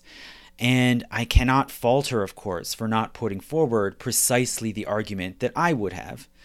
But nonetheless, it does strike me as something of an absence, which points towards and relates to another issue or ambiguity with this book. So, Pasulka somewhat skirts around the question of exactly what UFOs actually are and whether they are, in quotation marks, real. She claims that she can just bracket this question. So she doesn't take any position on are people really seeing these strange objects, and do they have a tangible reality behind them, or are they just imaginary? The book is deeply equivocal. So Pasulka repeatedly spells out that her project is strictly anthropological. She is set out only to study how people come to believe in UFOs and not to determine what the truth is. Yet at the same time, her project, as she describes it, veered in an unexpected direction, as often happens with research projects. So rather than doing what she might have initially imagined, eh, studying ordinary folk who get pulled in to the UFO craze, instead, she quickly was connected to a secretive network of experts, basically an elite circle of scientists, engineers, and other highly qualified and informed individuals who rigorously study what they call the phenomenon, and all of whom believe that there is a demonstrable physical reality to UFOs. And furthermore, most of these people, whom she purportedly meets and interviews, most, though not all of them, also believe that the UFOs have the power to modify the human mind and body in ways that can have far reaching effects. Among them, they can increase the capacity of one's imagination and creativity, hence enabling them, and again, many of these are scientists and engineers, enabling them to make scientific discoveries and inventions. Now, as Pasulka rightly points out, these people that she's describing in this secretive ufologist network, they are not, their ideas are not totally new. They lie in a long tradition. And many pioneers of space travel and aerospace, in fact, had similar beliefs. For instance, the Russian cosmists, who were spiritual descendants of theosophy and believed that they could communicate with immortal beings from extinct civilizations, and who launched the Soviet space program, as well as Jack Parsons, the American rocketry engineer who founded the U.S. space program, and who was a devotee of Aleister Crowley and of the magical cult Thelema, and who performed occult rituals in order to receive what he believed were coded messages from invisible otherworldly beings, and which he claimed inspired his plans and inventions for space travel. Okay, these are just, just a couple documented historical facts, again, to throw in here. So, in her book, Diana Walsh Pasulka keeps this network of scientists and inventors that she encounters and interviews, she keeps them anonymous. And for the most part, they want to keep their work undercover, either because they think the knowledge could be dangerous in the wrong hands, or because they don't want to be discredited and ostracized in the wider intellectual community. But nonetheless, Pasulka refers to one of them in particular, whom she simply calls James, whom she knows personally and trusts, both as a person and as a scientist, and who claims that he can show that specific physiological changes in the human body result from close encounters with UFOs. Now, as I said in the book, there, there are extensive first person narratives about her interactions and joint researches with the so called James. Later, since this book was published, she has revealed that James is in fact Craig P. Nolan, a biologist and physiologist who's on the faculty of Stanford Medical School. Okay, so all of this appears and kind of takes over, really, the main body of Diana Walsh Pasulka's book. And I would say the content of what she finds kind of overwhelms her original research question about belief. So she keeps restating and emphasizing that she is only a neutral observer analyzing her subject's mode of acquiring belief, even as she herself expresses great respect and trust for some of these same subjects, including James. And there are frequent hints in the book that in fact she has been won over to their views. She has been convinced. But this comes out occasionally in sort of almost cheeky, non committal asides. For example, early in the book, she describes being taken by one of these engineers to a site of a purported flying saucer crash in New Mexico, which she says is not Roswell. And she explains that in the view of these scientists, this site has become a place of hierophany, right? Of the revelation of secrets from the heavens or the cosmos. And she writes, quote, To be clear, to suggest that the location to which we were headed in New Mexico functioned as the site of a hierophany is an interpretation. It is my interpretation. The site held no sacred value for me, although this has changed. So you might imagine me reading a passage like that and saying, What? This has changed? What do you mean, Diana? what are you saying? Are you saying that now you too regard this site as a sacred site, as a place of hierophany? In what sense?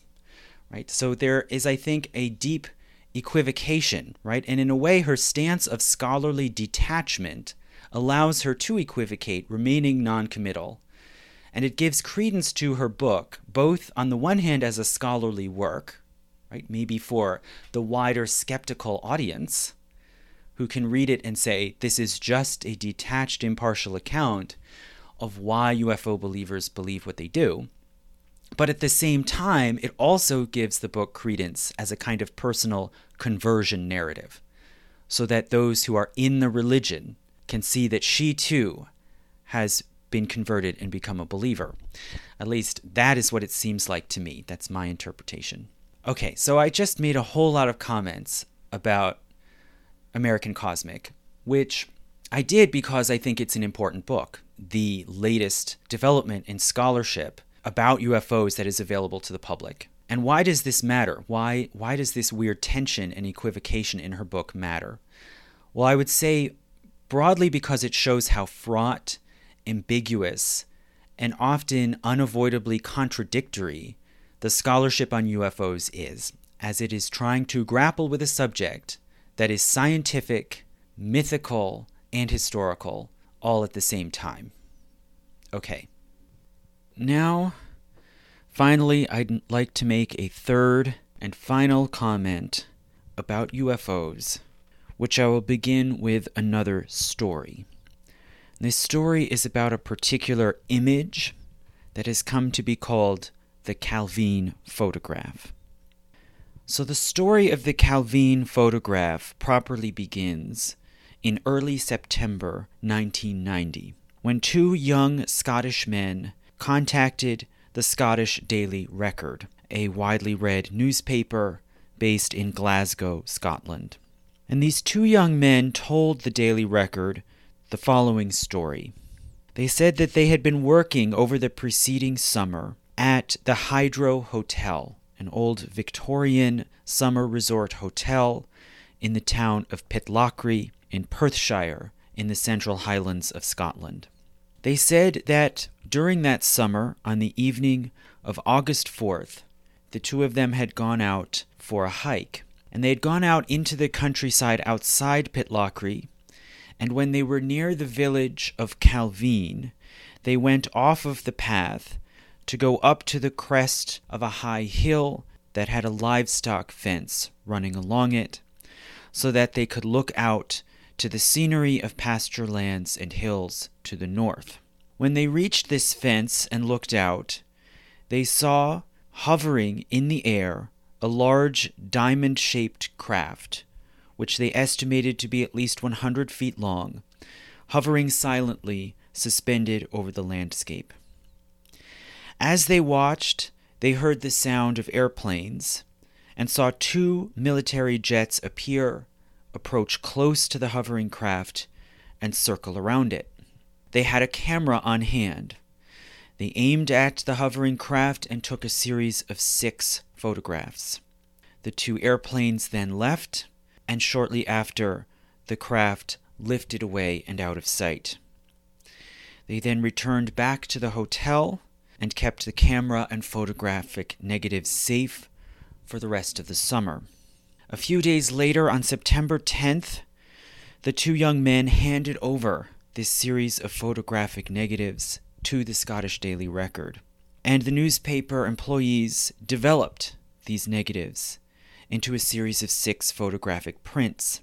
They found that they did indeed show an object like the ones that the young men described.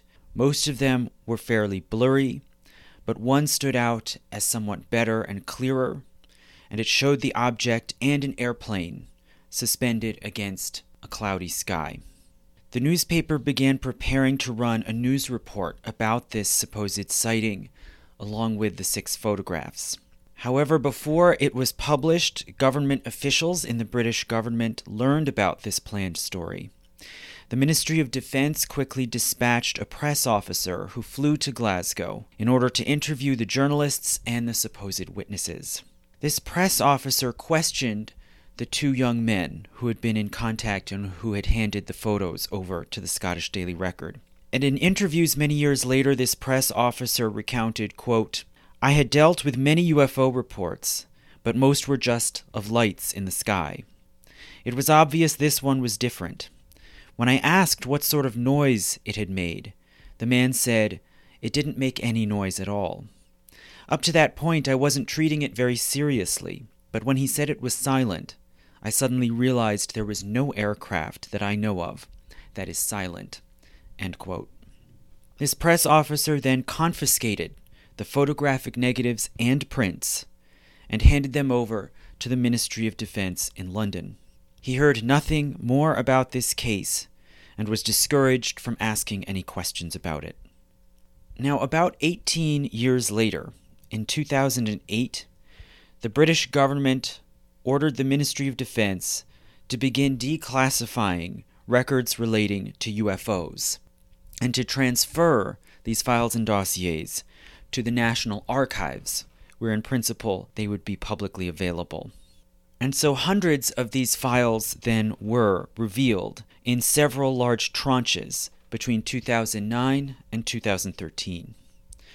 Journalists looked through these files and found many reports of apparent UFO sightings, of strange, unidentified crafts and objects, including many of which had been observed on radar. One journalist in particular, David Clarke, noted the existence of a particular dossier concerning this Calvine incident, and it included a short summary report saying that photos had been taken. But the whole dossier was not scheduled to be declassified until later, until 2021, 30 years after the incident had been closed. Now, this date, when this particular dossier should have been declassified in full, came and went, but the full dossier was never released. So David Clarke and others began requesting more information from the National Archives. And they were told that the whole unredacted file would continue to be classified until 2071, so another 50 years, in accordance with a policy to protect the privacy of purported witnesses and informants. When they asked more specifically about the photos, the National Archives told them that they simply weren't in the file.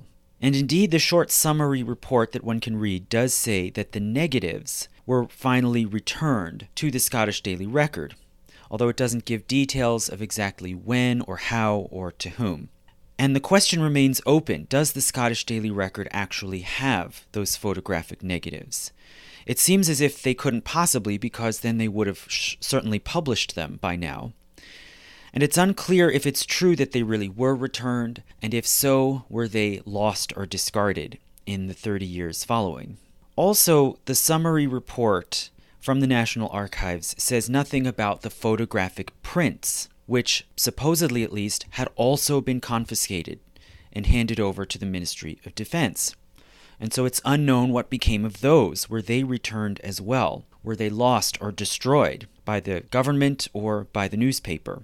Well, in hopes of clearing up some of these questions, the journalist David Clarke spoke with current employees of the Scottish Daily Record, and several of them do remember this story from more than 30 years ago, but are baffled as to why the story was never run and as to what happened to these photos. So the following year, in 2022, David Clarke set out to try to find the press officer who had actually gone to Glasgow, interviewed the witnesses, and confiscated the photographs and he was able to identify him as Craig Lindsay, and he tracked him down.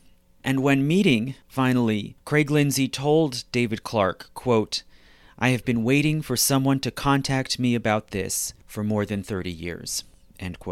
Craig Lindsay then proceeded to produce from his own personal files something astonishing. It was an original print of one of the six photos that he had confiscated from the Scottish Daily Record, and which he had considered too important, and for whatever reason he had chosen to keep in his own personal papers rather than hand over to the Ministry of Defense. He then gave the photographic print to David Clarke. It was a black and white image, reasonably sharp, showing what appears to be a roughly diamond shaped gray object, possibly like a saucer seen edge on hovering against a cloudy sky, and in the background, just below and to the right, a smaller, fuzzy image of what appears to be a jet plane. Along the upper edge of the photographic print, one sees twigs and leaves on overhanging trees, and along the lower edge, the posts and wires of a cattle fence. David Clarke asked Craig Lindsay if he believed that this photograph showed a flying saucer or some sort of extraterrestrial spaceship. Lindsay said no, and actually he claimed that he had heard rumors through the Ministry of Defense, according to which Americans had been using a nearby air base in Scotland in order to test out a top secret hovercraft that they had developed as a targeting tool, and that they had been flying this hovercraft around this area of the Highlands, and that they were very upset when they learned that the craft had been seen and photographed by witnesses. And hence, this was the best explanation that Craig Lindsay could find for the pressure to track down these witnesses and photos and to hush the matter up. It happens that for many years previous to this, many UFO obsessives have attributed some sightings to a rumored so called Aurora top secret hovercraft developed supposedly by the US military, but which has never been publicly acknowledged or definitively proved to exist. Nonetheless, this is Craig Lindsay's preferred explanation.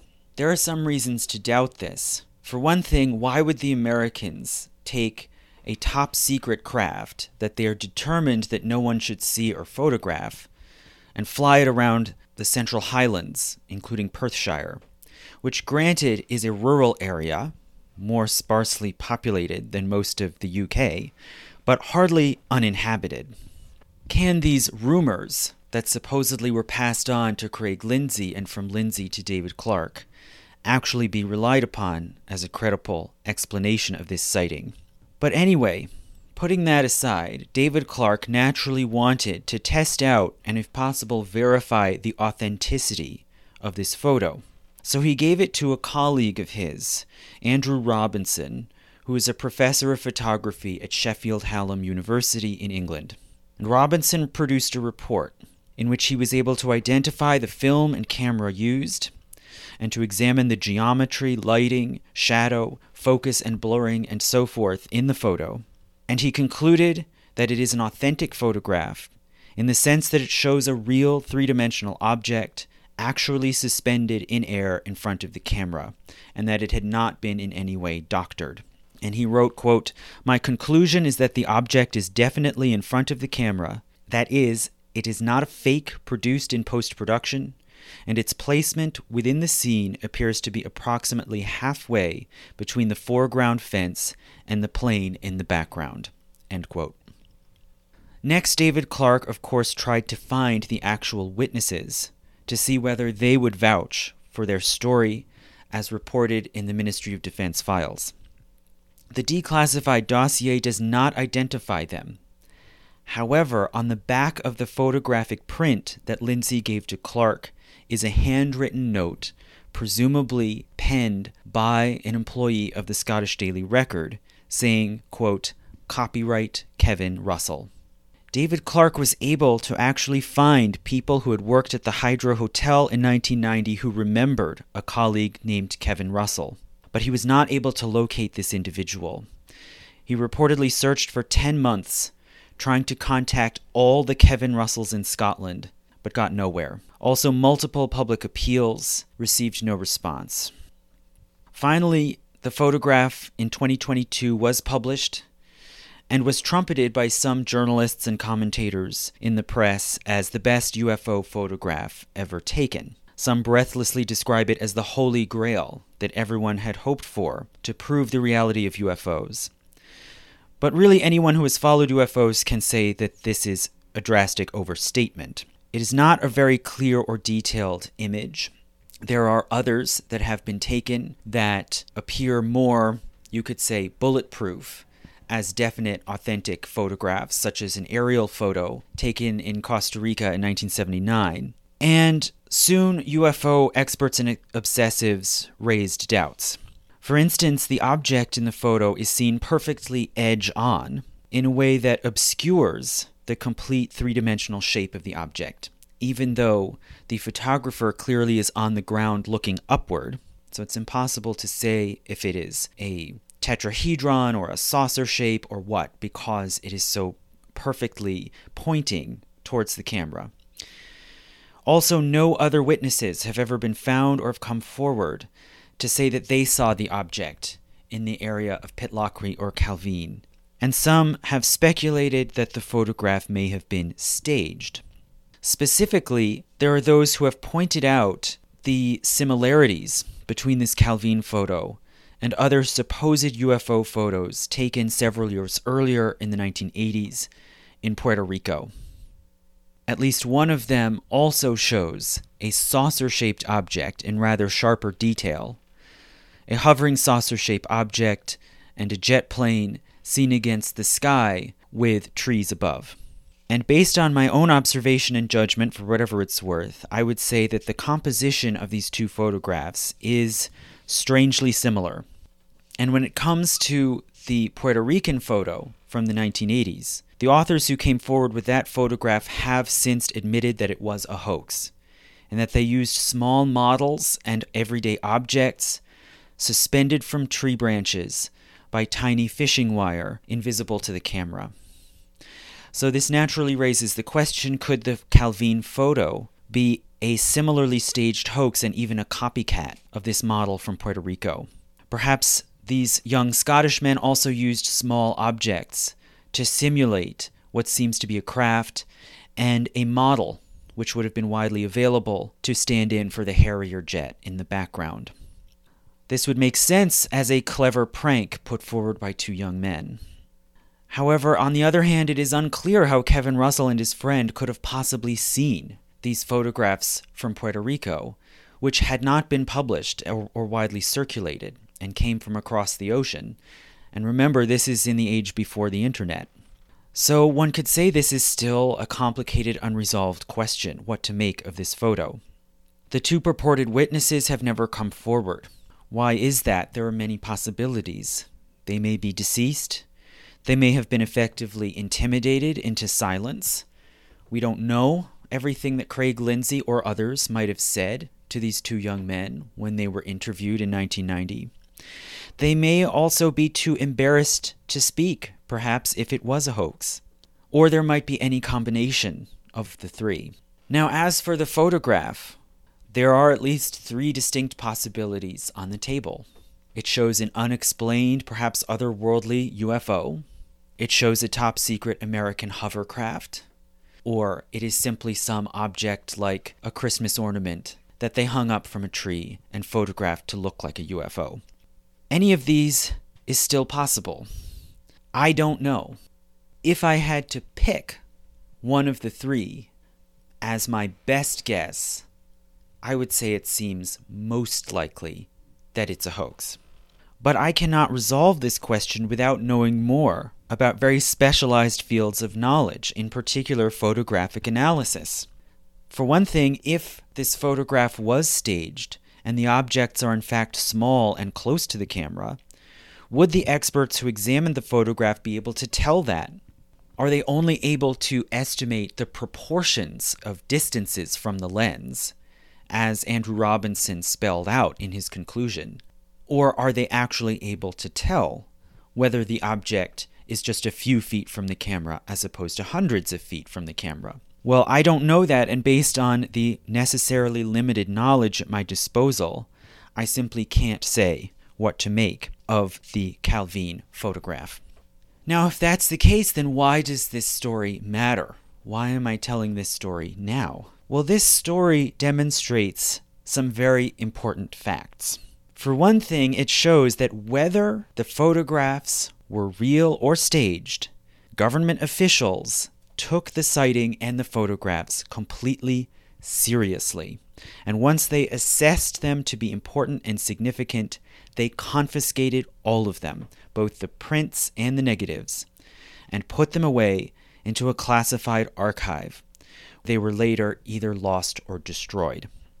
The only reason why we are able to see and examine and debate about this so called Calvine photograph today is because this one press officer, for whatever reason, chose to break the rules and save one of them in his own personal papers. We still don't know what became of the other five. And knowing these facts, we have to acknowledge that there is no telling how much other potentially important evidence has been confiscated and never seen again, and witnesses warned off from sharing what they saw. In fact, it even further suggests, for one thing, that the best, most persuasive evidence is actually the least likely to be published and come to public light. If these had been simply a sloppy hoax and unconvincing, then probably Craig Lindsay never would have flown to Glasgow and confiscated them. More specifically, this incident corroborates what hundreds of other purported witnesses have said repeatedly over the past several decades. These witnesses describe after they come forward and often tell the proper authorities about something they've witnessed that they perceive as a UFO. They are questioned, intimidated, and they have their photographs and often cameras confiscated. Incidentally, the journalist Ross Coulthart begins his book in plain sight about government policy and what you could describe as the government cover up, although that, you know, that's a very loaded word. But government policy towards UFOs, he begins his book with the account of an Australian woman named Annie Carinaccio, who worked at a prison in Australia near the U.S. Naval Communications Base in that country called the Harold Holt Station, and who says that in 1991, she and two colleagues, who were Australian police officers, went to an informal social gathering at this American naval base. And then, when they were returning to town at night, they saw a strange, diamond shaped craft flying and maneuvering around their car making seemingly impossible turns and repeatedly taking off and landing. One of these police officers, according to Carrannaccio, had a camera and took several pictures of the strange flying craft. The following day, Carrannaccio was called into the base and harshly interrogated by U.S. military police officers who acted in a threatening way, one of them saying, quote, You do realize that what you saw was a weather balloon, end quote. Annie says that she refused and insisted that what she saw was a UFO, until one of the Australian police officers, who was also there in the room where she was being interrogated, said, quote, Please shut up, shut up before you get us all killed, end quote. And according to Carrannaccio, these two American military police also confiscated the camera and the film, which were never seen again. So, this story that Ross Coulthart includes in his book from Annie Carrannaccio, A Named Witness, sounds, of course, like a Hollywood cliche, right? The men in black come, they tell you to shut up, they tell you it was a weather balloon, etc. We've seen it dramatized many times. And I cannot say whether or not Annie Carrannaccio is telling the truth. But the declassified documents that have come out of the British Ministry of Defense and transferred to the National Archives do show that her account is not far fetched, that this is the way many witnesses have been approached in the United Kingdom and in other countries, including the United States. It's just that the UK, as it happens, has released a large portion of their older archives, much more so than, say, the US or Australia. So, what's important about all this is that those who look for evidence, or those who question why isn't there clearer evidence for UFOs, have to understand that they are not working in an open, transparent information environment. The gathering, sharing, and reporting of evidence relating to what we call UFOs has always been a subject of government and military interest and it has always been interfered with or manipulated by state organs. The internal documents and reports that have either been declassified or that have been leaked over the past 70 years show that there is a wide disparity between government public messaging, including from the US and UK governments, and their private observations and conclusions about UFOs. The US and British governments have recognized UFOs as both real and serious, starting right from 1947, right from the beginning of what I described before as the flying saucer craze. In September 1947, General Nathan Twining, the head of the U.S. Air Materiel Command, penned an internal letter about the so called flying discs, saying that they are, quote, something real and not visionary or fictitious. In late 1949, the U.S. Air Force Office of Special Investigations issued an internal report about luminous green balls that had been seen over military bases. And the report said, quote, the continued occurrence of unexplained phenomena of this nature in the vicinity of sensitive installations is cause for concern, end quote.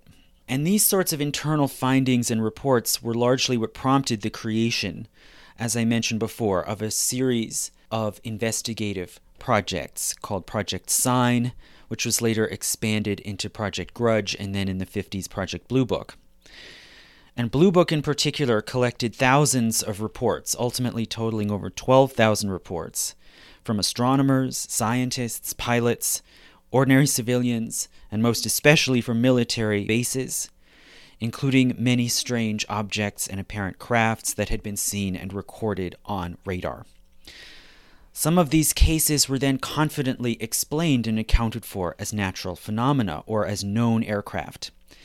And in these instances, they tended to be reported or announced publicly, giving the impression that all cases of flying saucers or UFOs could simply be explained away. But meanwhile, many others, which were too difficult to explain, were simply ignored, filed away, and kept classified indefinitely.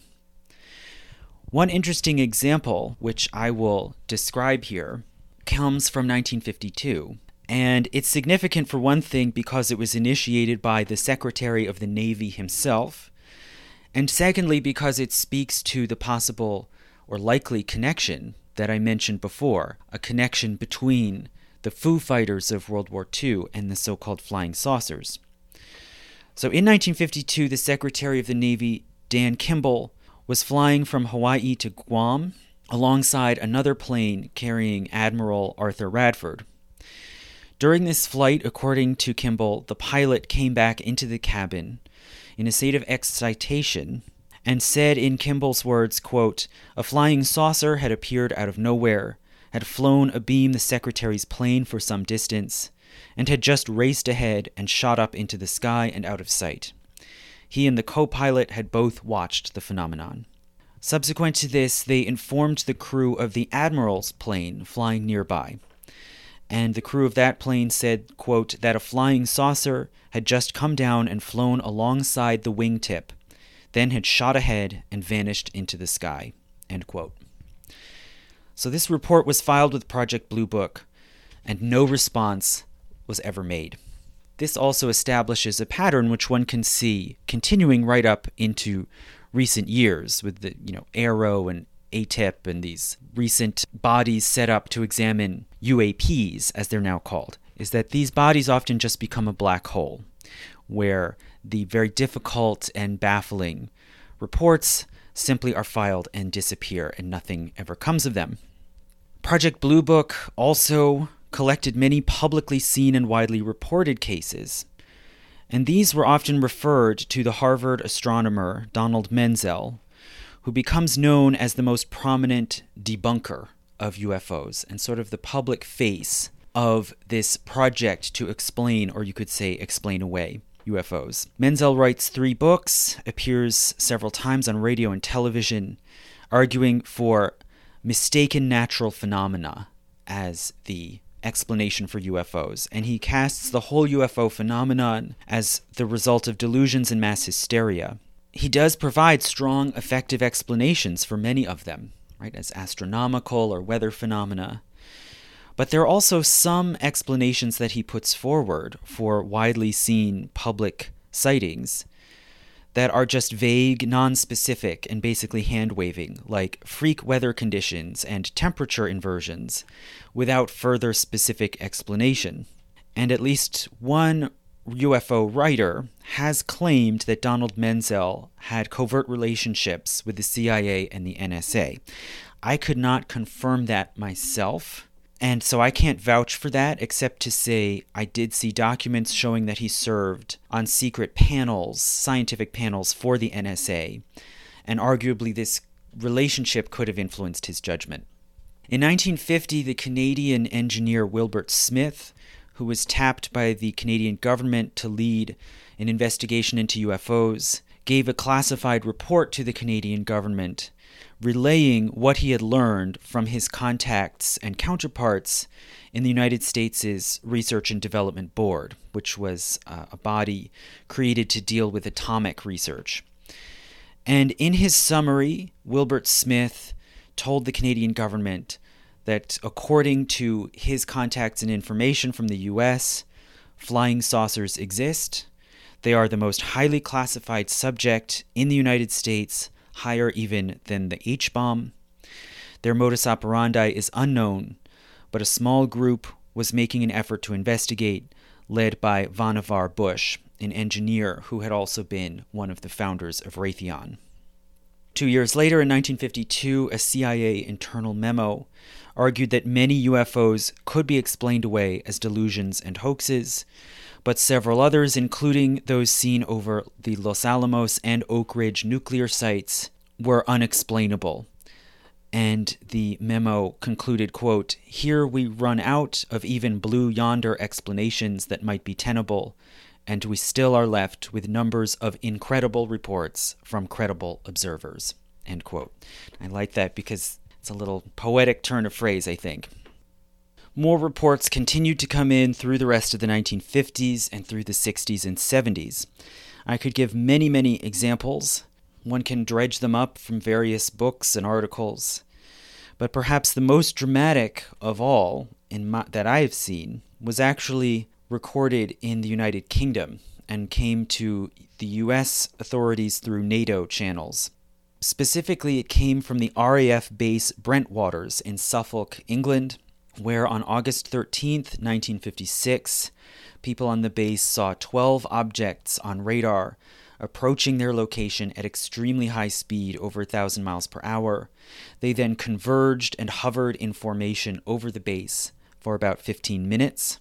As this was happening, they alerted the nearby RAF base Lakenheath, where staff then saw a luminous object hovering over them as well. Shortly after it flew off, a fighter jet was scrambled in order to pursue it and the pilot reportedly was able to lock onto what he called, quote, the clearest target I've ever seen on radar. But it then vanished and reappeared behind him. This entire report about the sightings at Bentwaters and Lakenheath was classified until 1969 when it was released as part of the Condon Report on UFOs, but it has never been accounted for. So, through these years, especially through the course of the 1950s, according to the scientist J. Allen Hynek, who served as a consultant to Project Blue Book, two schools of thought gradually formed within the task force and more widely in the intelligence and military services. And these two schools of thought were one, it is all just mistakes and delusions, and two, it's extraterrestrials. And according to Hynek, the project never came to any conclusion or agreement about what was going on and what all of these sightings represented. But according to Hynek, it was the first interpretation. This is all mistakes and delusions. This is what was adopted as the public and quasi official position of the American and British governments. So basically, all public statements about UFOs and related phenomena have to be understood in this historical context as part of what government officials themselves internally called perception management right? The effort to create certain ideas and impressions about UFOs that were quite different from what internal government organs were actually thinking and saying. So we can say perception management is an absolute, definite, well documented historical fact with regard to UFOs. That is not controversial. Do you want to call this a cover up? You know, obviously that's a loaded phrase. You think this is all a big cover up. so I won't use that phrase. You can use it if you want. I don't care. But this perception management is real, it was persistent, and it did sometimes, it seems, cross over into active suppression and destruction of evidence. For example, when the UK Ministry of Defense was asked about accounts of alleged UFOs in the post war era. And this question came up in the press as many old UFO documents, as I described, were declassified in the 2000s. When they were asked about these older incidents from the 1940s and 50s, the Ministry of Defense said that before 1967, all documents relating to UFOs were destroyed after five years. Why? I don't know. Furthermore, in 1995, on the American side, as public interest and debate about Roswell and what was really found at the Roswell site, the GAO, the Government Accountability Office, approached the Air Force and other agencies that should have preserved papers and records about the findings and the internal reports of what was found at Roswell, and the GAO found that papers relating to the initial investigation in 1947 had been destroyed without any authority or authorization. So I'm not going to speculate or take any position about what or wasn't found at Roswell, nor about what these strange objects or crafts were that were seen around military installations and aircraft really all around the world, all through the second half of the 20th century. But the question naturally is why would there be this desire to downplay or deny the UFOs? Why would it be so important for government and military organs to discourage or to, let's say, avoid sharing with the public the actual information and opinions that they had developed about UFOs? Well, there are plenty of possible reasons for this. One is to prevent mass hysteria. Governments don't like putting out information that they don't know how the public is going to react to. They're also, and this this has been pointed to by some journalists and commentators, and I think it's worth considering, there are also religious factors. What do these government officials themselves think when they see these strange objects behaving in ways that seem impossible for any human technology? Are they comfortable with thinking about or allowing others to think about what they are and what they represent? In particular, the U.S. Air Force is a major front line of sightings and reports. The Air Force, the atmosphere, the social atmosphere of the Air Force is very religious, with a very strong strain of evangelical Christianity. And some say, even including many who believe in UFOs, say that they believe that they are demonic and that they seem aimed to undermine the faith and lead people astray. And hence, there is great religious motivation in that case to want to keep them secret.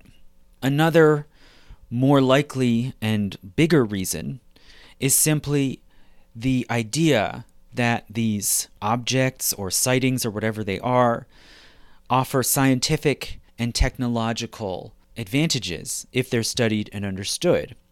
And hence, they could be a possible threat to national security or a possible advantage if they can be understood and that knowledge can be exploited and hence there's plenty of reason for any government, whether it's the US or Britain or China or Brazil, to want to keep whatever information they have to themselves and to prevent other powers from gaining or exploiting that information.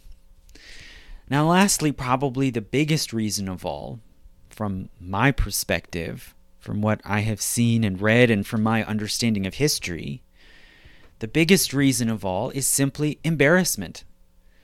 Why would a government want to admit that they have encountered something that they are confident is real, important, and meaningful, but they don't know what it is and there's nothing they can do about it? I don't think it's realistic to expect any state to ever do that. So, that being said, what are the rest of us supposed to do? How are we supposed to come to grips? What are these things? And how can we possibly integrate them into our understanding of the world. More specifically, what sort of evidence can we grasp and try to use to build some sort of theory or interpretation of what these things are? Okay, so let's talk about evidences. What are evidences that actually matter, that actually can demonstrate something to us to get at the truth of this phenomenon? Well, mass sightings and photographs are really not useful, in my best estimation. So, in the age of flight, as Vallée and Aubeck rightly pointed out, in the age of flight, there is all kinds of visual pollution in our sky, all sorts of things that the ordinary person on the ground cannot understand or identify and there's tremendous room for confusion and misinterpretation. And in this age, discerning what things in the sky are and what is explainable and what is not is very difficult and complicated. And in this environment, for one thing, mass suggestion through media allows for bad interpretations of things in the sky to spread quickly and be reproduced and most likely many mass sightings that have occurred, especially over the last 40 years or so, are probably due not exactly to mass hysteria or psychosis, which I don't think is nearly as common as people sometimes think, but rather just due to mistaken interpretations of strange objects, maybe satellite trains, helicopters, and now drones especially, that can then spread and reproduce through a population in a short period of time. So, mass sightings where many people report seeing the same thing are not necessarily meaningful.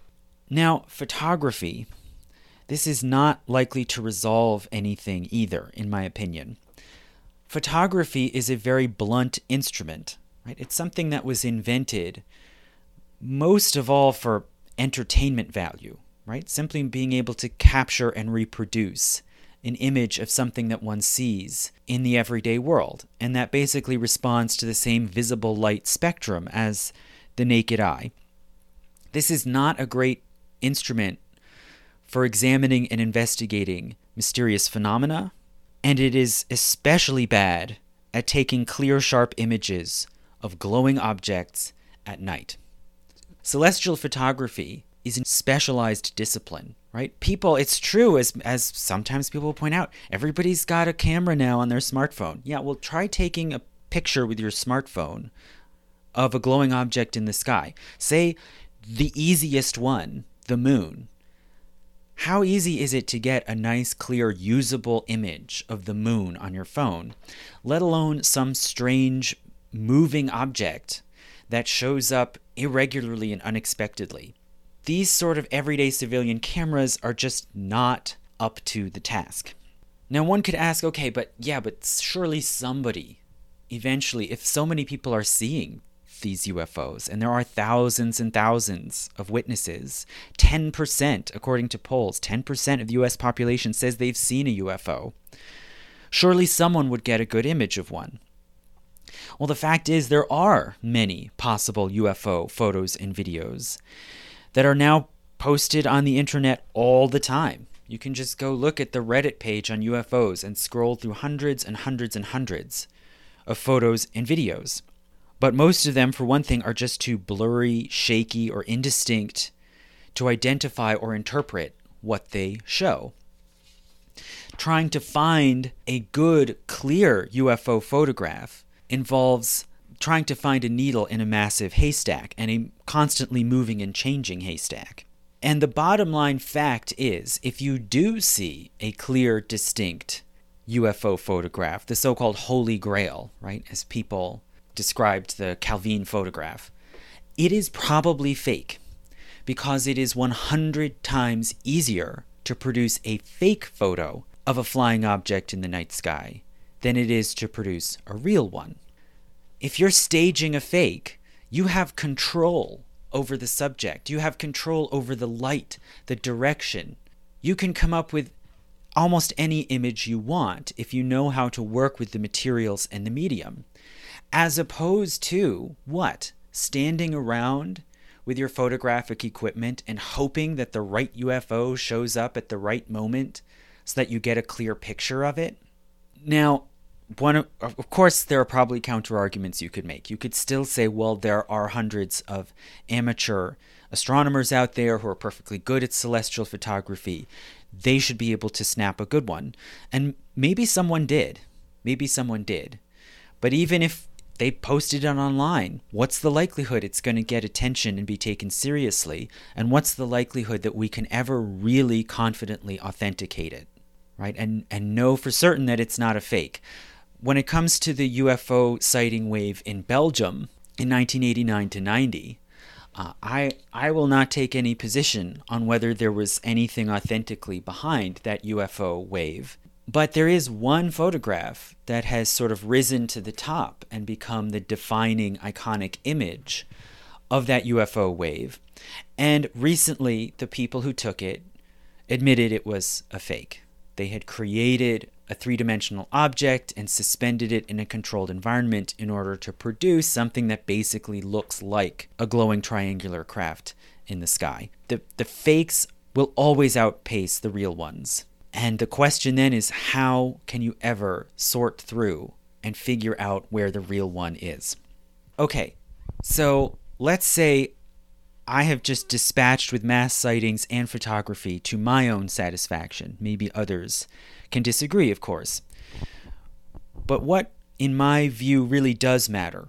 What is the evidence that can make a tangible difference? Well, mainly that is more recent and complete reports and observations from well equipped, well qualified observers who mostly are in the employ of the government and the military. They have the resources to make these more precise observations, including radar observations, and also to collect and analyze separate and independent eyewitness reports, right? Not mass sightings of 100 people were all on this road and saw X and Y, not sightings that have been reported and recycled through media, but separate independent eyewitness reports from people who independently attest seeing the same thing, right? That that is actual evidence. And these sorts of records of radar observations and of collected independent eyewitness reports, these are mostly going to come from government and military internal documents. They have the evidence that matters. They have the readings from radar and other fine instruments, and they have experienced eyewitnesses who should be able to discern UFOs from ordinary craft. So it is the state and militaries that have the resources and the wherewithal that has allowed them to gather actual concrete information through the years, and this is why these internal records do matter. Now, my interest here personally is as a historian and not as an activist. And this is not exactly a call for transparency or disclosure, as many people have advocated. What exactly here would be transparency, and what exactly would it determine? It seems that some activists, when they talk about disclosure, they seem to think that the state has the real answers, in a sense that the, there must be some internal state organ that knows what the UFOs are, where they come from. That might be true, but I would not bet on it, and I have not seen any persuasive evidence that that is true. Rather, what I think is clear is that the state and military have the data to know that they are real and that they cannot be accounted for. And that is enough right there. Historically speaking, those are significant and I think well founded conclusions enough information has already been declassified or leaked to reconstruct a reasonable historical picture, according to which UFOs are certainly real enough to be an actual historical subject, even if they have not been and cannot be scientifically explained. One can compare them in this way to other significant phenomena, such as medical conditions like autism, or common human behaviors like homosexuality, which likewise have not been accounted for. Right? We don't know why some people have autism and the rest of us don't. We don't know why some people are heterosexual and others are homosexual. Nobody's found a gene or mechanism by which these things work. And yet they are a prevalent enough part of the world we live in and of our shared social life that they're real and they are legitimate subjects of historical study and analysis. And I would say UFOs fall into the same category. The fact that they're not explained, that they haven't, we don't know the mechanisms by which they work, doesn't mean they're not part of our world and they're not a historical topic. So, again, this is not exactly a call for disclosure. I will leave that up to others to debate and decide. I'm not making any such call. And further, I would just observe I don't want to be too judgmental here, but I would observe that it seems for some people at least, and the call for disclosure seems to reflect actually a longing for a ritualization. Right? A lot of people, whether they're UFO obsessives or just ordinary, impartial, neutral observers, who say, I'm not going to believe it until someone presents the proof. What they're actually calling for is a ritualized public event, an announcement, rather like a public confession, right? Where some official looking person in a position of authority goes up behind a podium and says to the microphones and the cameras, yes, the UFOs are real, or we found aliens, etc. Well, I don't think that that is likely to happen. I don't really see why that would happen. I don't I can't really picture a public official going up and saying, "Hey guys, uh yeah, so there's like aliens or something. We don't really know what they are. They're around, they're doing things, we don't know how or why, and there's nothing we can do about it." That's not really a thing you can announce, right? And so we're all left really in the position of having to make sense and ha- having to use our own judgment to make sense of the evidence we do have. But really, clearly, many people will not believe until that point, right? They need that sort of official stamp of approval, that permission to believe. Okay, so now in this context, I'll just make a few quick comments connected to this current event involving David Grusch, right? The purported whistleblower and his statements to the media and to Congress, right? I, I don't know whether David Grusch is telling the truth. Most of the world doesn't know. We're going to have to wait and see to some degree and see what does or does not result from his statements. But that being said, I will just make a few quick final comments summing up some things that I've, I've already said before in response to ideas or arguments that I've seen coming out kind of in, in media and popular discourse in reaction to David Grusch and his purported revelations. So there are many things that people say, often to kind of try to bat away or minimize the significance of the testimony that David Grusch and two others gave earlier this year. They'll say things like, well, why do the UFOs only appear in the US? Okay, well, they don't only appear in the US. I've, you know, I mentioned cases here in Britain and Australia, which are relatively well documented. There are many other purported sightings and reports from countries all over the world Mexico, Brazil, China. One could go on and on. Another is if these aliens, right? Because it's easy to just assume, you know, to, to take the assumption from popular culture, it's it's extraterrestrials. If they're so advanced, why do they crash? Okay, well, you know, try thinking for 10 seconds.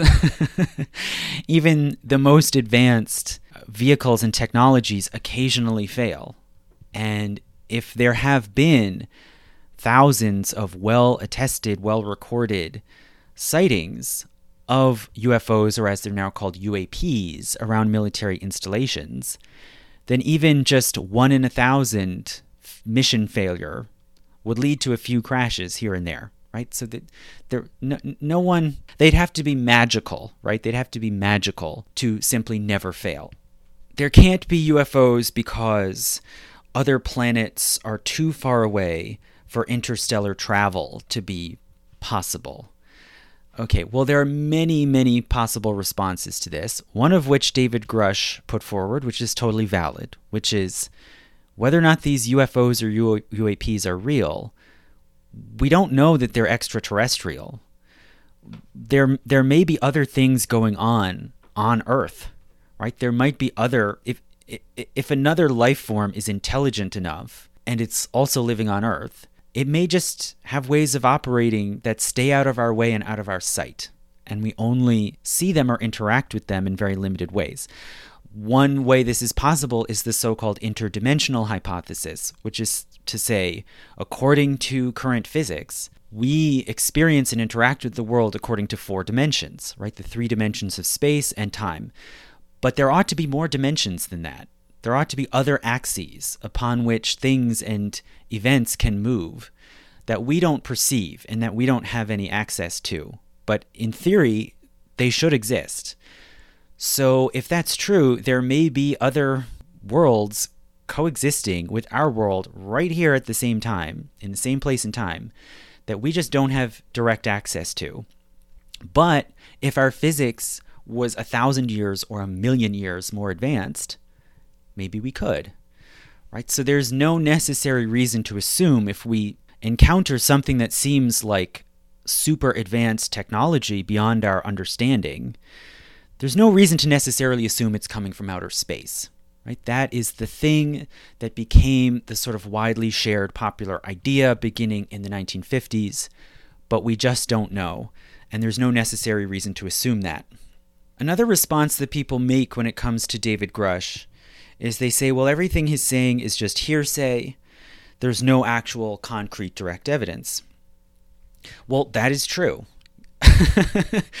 uh, what he's given is eyewitness testimony. And, well, I should say, the other witnesses gave direct eyewitness testimony about UAPs. David Grusch gave secondhand hearsay alleging a super secret, long running government program to collect materials from alleged UAP crash sites. Now, that is a very grandiose claim, and it's true, he hasn't shown a, a body, an object, even a photograph, right? However, there's a historical context behind this.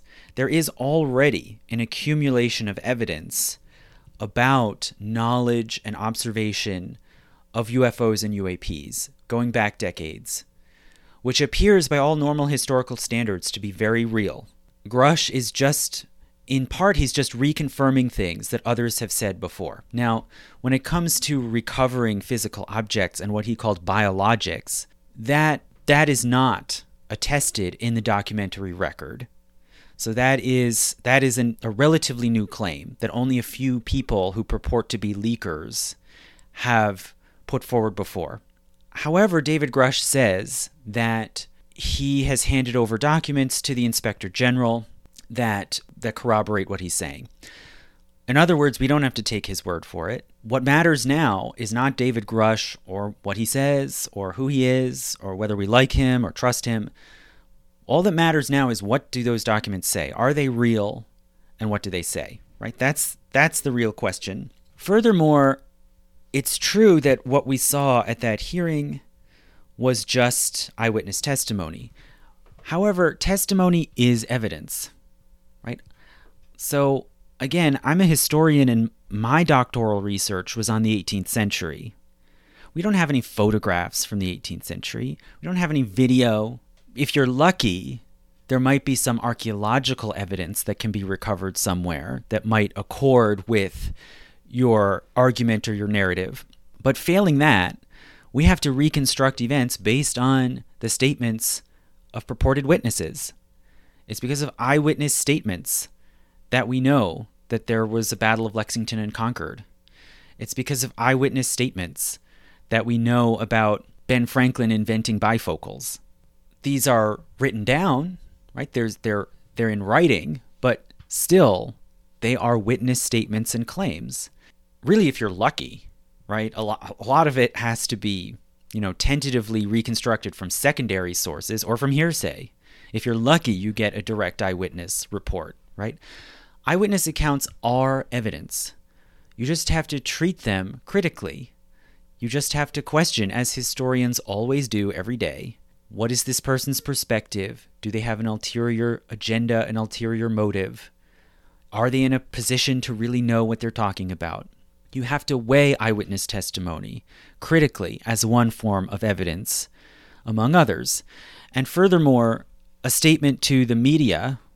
There have been many whistleblowers and leakers who have made all kinds of claims about aliens and UFOs to, to magazines or radio shows. Sworn testimony before Congress is new. That's never happened before, and that is an escalation. Okay? We're talking now about a witness who has put skin in the game to vouch before the whole world and under oath that what he's saying is true to the best of his knowledge. So that it's still only a statement and people can lie. People can lie under oath. People can lie to Congress.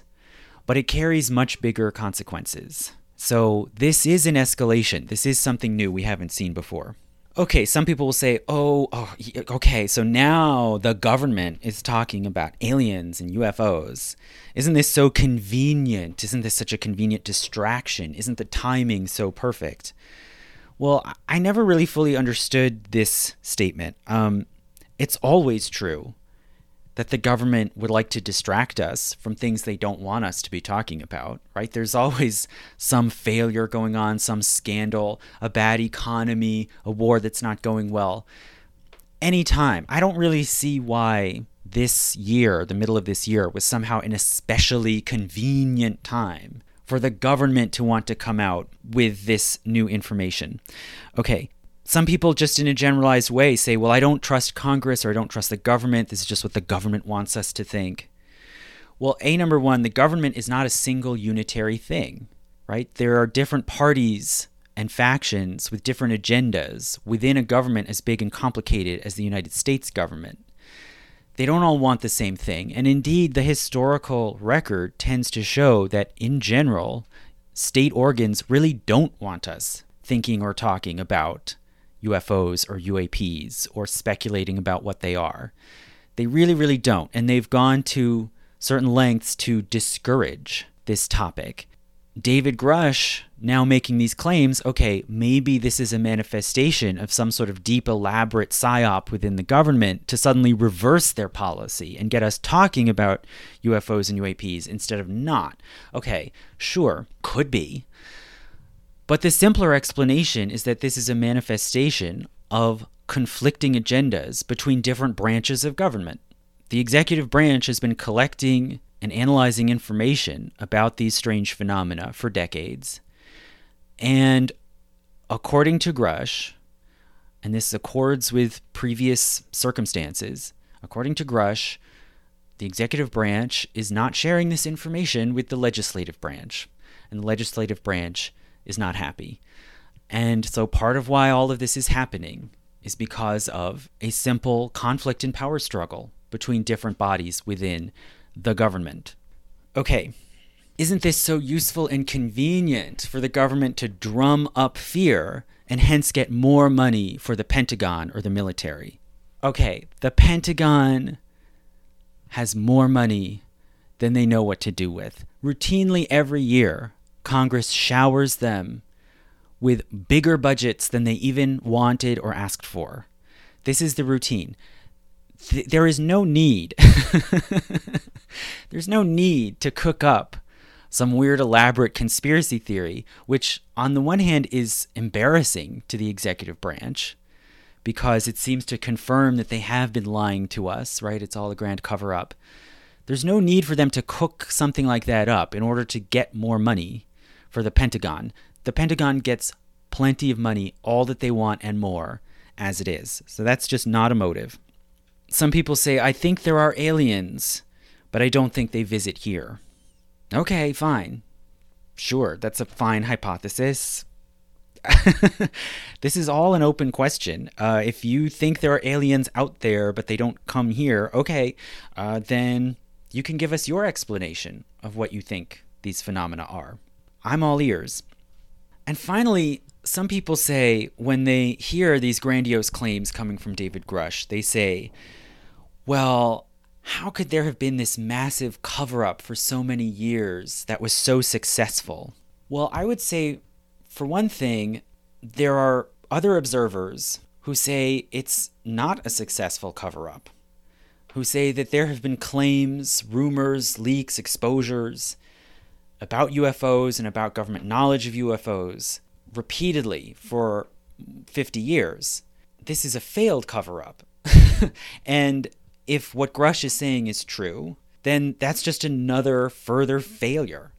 And it's interesting in that 2008 TED Talk by Stephen Hawking that I quoted before. He also he dismissed this idea that the government has some sort of special scientific knowledge that they've gotten from the UFOs that they have been covering up. And he said, quote, if there is a government conspiracy to suppress the reports and keep for itself the scientific knowledge the aliens bring, it seems to have been a singularly ineffective policy. End quote. So that's a valid point of view, right? He's hearing about this stuff all the time, right? It's in the press, it's in the popular culture. If, if this if if it turns out to be true, then one could just as easily argue that shows how poor and ineffective this supposed cover up has been, not how effective it's been. And furthermore, just in general, a cover up is only successful until it's not. If this is the nail in the coffin, I don't know if it is. But if it turns out that there's truth to what Grusch is saying and this becomes more widely known or demonstrated, and more people are persuaded by it, well, that just means the cover up was successful for a while and then it was not. there's nothing, again, there's nothing superhuman here about this idea that the government acknowledges certain things in private while denying them in public. That's not even a particularly unusual phenomenon, right? Governments hide things they know all the time, and sometimes it's just because they don't want to admit that they don't have control over events. Okay, but now finally, I'll just go back again to this general point. Many people won't believe, probably, until they see that press conference with a big White House or Pentagon medallion on the wall behind the podium. It is not until that public ritual that it will come across as real. And this goes back to a principle that I've stated before that ultimately reality is social, right? Social factors, authority, consensus, status, relationships, and belonging, these will always be fundamental in determining what is true to people, right? And I wouldn't say exactly that these social factors are more important than the evidence or that they overrule the evidence. It's more that these social factors will always ultimately define what counts as evidence in the first place, right? Who or what is to be trusted, what ideas and arguments are fit to be taken seriously and discussed, and where, and ultimately what is crazy and what is sane, right? It is our social relationships that really make our reality. And this is true when it comes to this UFO subject just as it's always been true about all of the big debates, right? About geocentrism versus heliocentrism, about germ theory, right? There was a similar kind of uh, furious debate in the 19th century about this crazy idea that tiny invisible microbes actually have the power to make us sick or healthy. And it took decades for that sort of kooky idea to become accepted and it happens that in relation to this, I recently read a very nice short book called The Discovery of the Germ, which recounts this long debate over germ theory and over this sort of radical idea that fundamental changes in the body, as well as processes like decay and fermentation, are caused by these invisible microbes. They don't simply show up in response to decay or to sickness, they are, in fact, the cause of it and a German chemist, a very respected German chemist named Liebig, became in the late 19th century the sort of main opponent to germ theory, which he saw as crazy and as simply going against Occam's razor, right? He maintained processes like sickness, aging, fermentation, decay were just automatic chemical changes, and that the microbes, one shouldn't have to invoke microbes as somehow the, the invisible cause. And the author Waller, in his book Discovery of the Germ, describes an incident where Liebig actually mocked germ theory. And he writes, quote, So cocksure was Liebig of his explanation, a purely chemical explanation, that in 1839 he co authored a short play entitled The Riddle of Vinous Fermentation Solved. It ridiculed Schwann, who was a promoter of germ theory, and his allies by depicting a microorganism eating sugar, then ejecting alcohol through its anus and carbon dioxide through its genitals. So some of you might know, might see the irony, right, of this scene, because in fact that is more or less what current science holds that microbes consume sugar and through their metabolism they expel alcohol and carbon dioxide. But from the point of view of the 19th century, this was an absurd idea, right? Even though one can see microbes through microscopes and one can find them everywhere, to think that they have that sort of power, that something that to the naked eye is invisible, that seems as if it should have no power over us, actually is a fundamental determinant of life and death right? And this was an absurd thought and really a scary thought to most people, including very well informed experts in the 19th century. But it took a great deal of persistence and argumentation over many years until this became the new consensus and until we forgot, really, that it was seen as a outlandish and absurd idea at one time. Now, I don't know what's going to happen when it comes to UFOs. I don't know how they will be accounted for, how they'll be explained or explained away. And I don't know what they are. But what I will say is that there is more than enough to know that something is happening and that it is still an unresolved task. There is still nowhere near a consensus understanding of what they are or how they work or how to fit them into our understanding of history. So, finally, thank you so much for listening to all of this. This took me three days to record. Uh, I hope it's helpful or illuminating to some people. And if you want to hear all of my patron only lectures, including the previous Myth of the Month on culture, please go to my Patreon page. The link is in the description and sign up at any level. And finally, as I mentioned before, this lecture is brought to you by the letter N. So I'd now like to thank all of my current active patrons whose names begin with N. Nancy Schaefer, Nathaniel Webb, Nato Thompson, Nicholas Andre DeMarco, Nicole Morse, Nicholas Blanchard, Nina Amenta, Noah, and Noor Dirini. Thank you.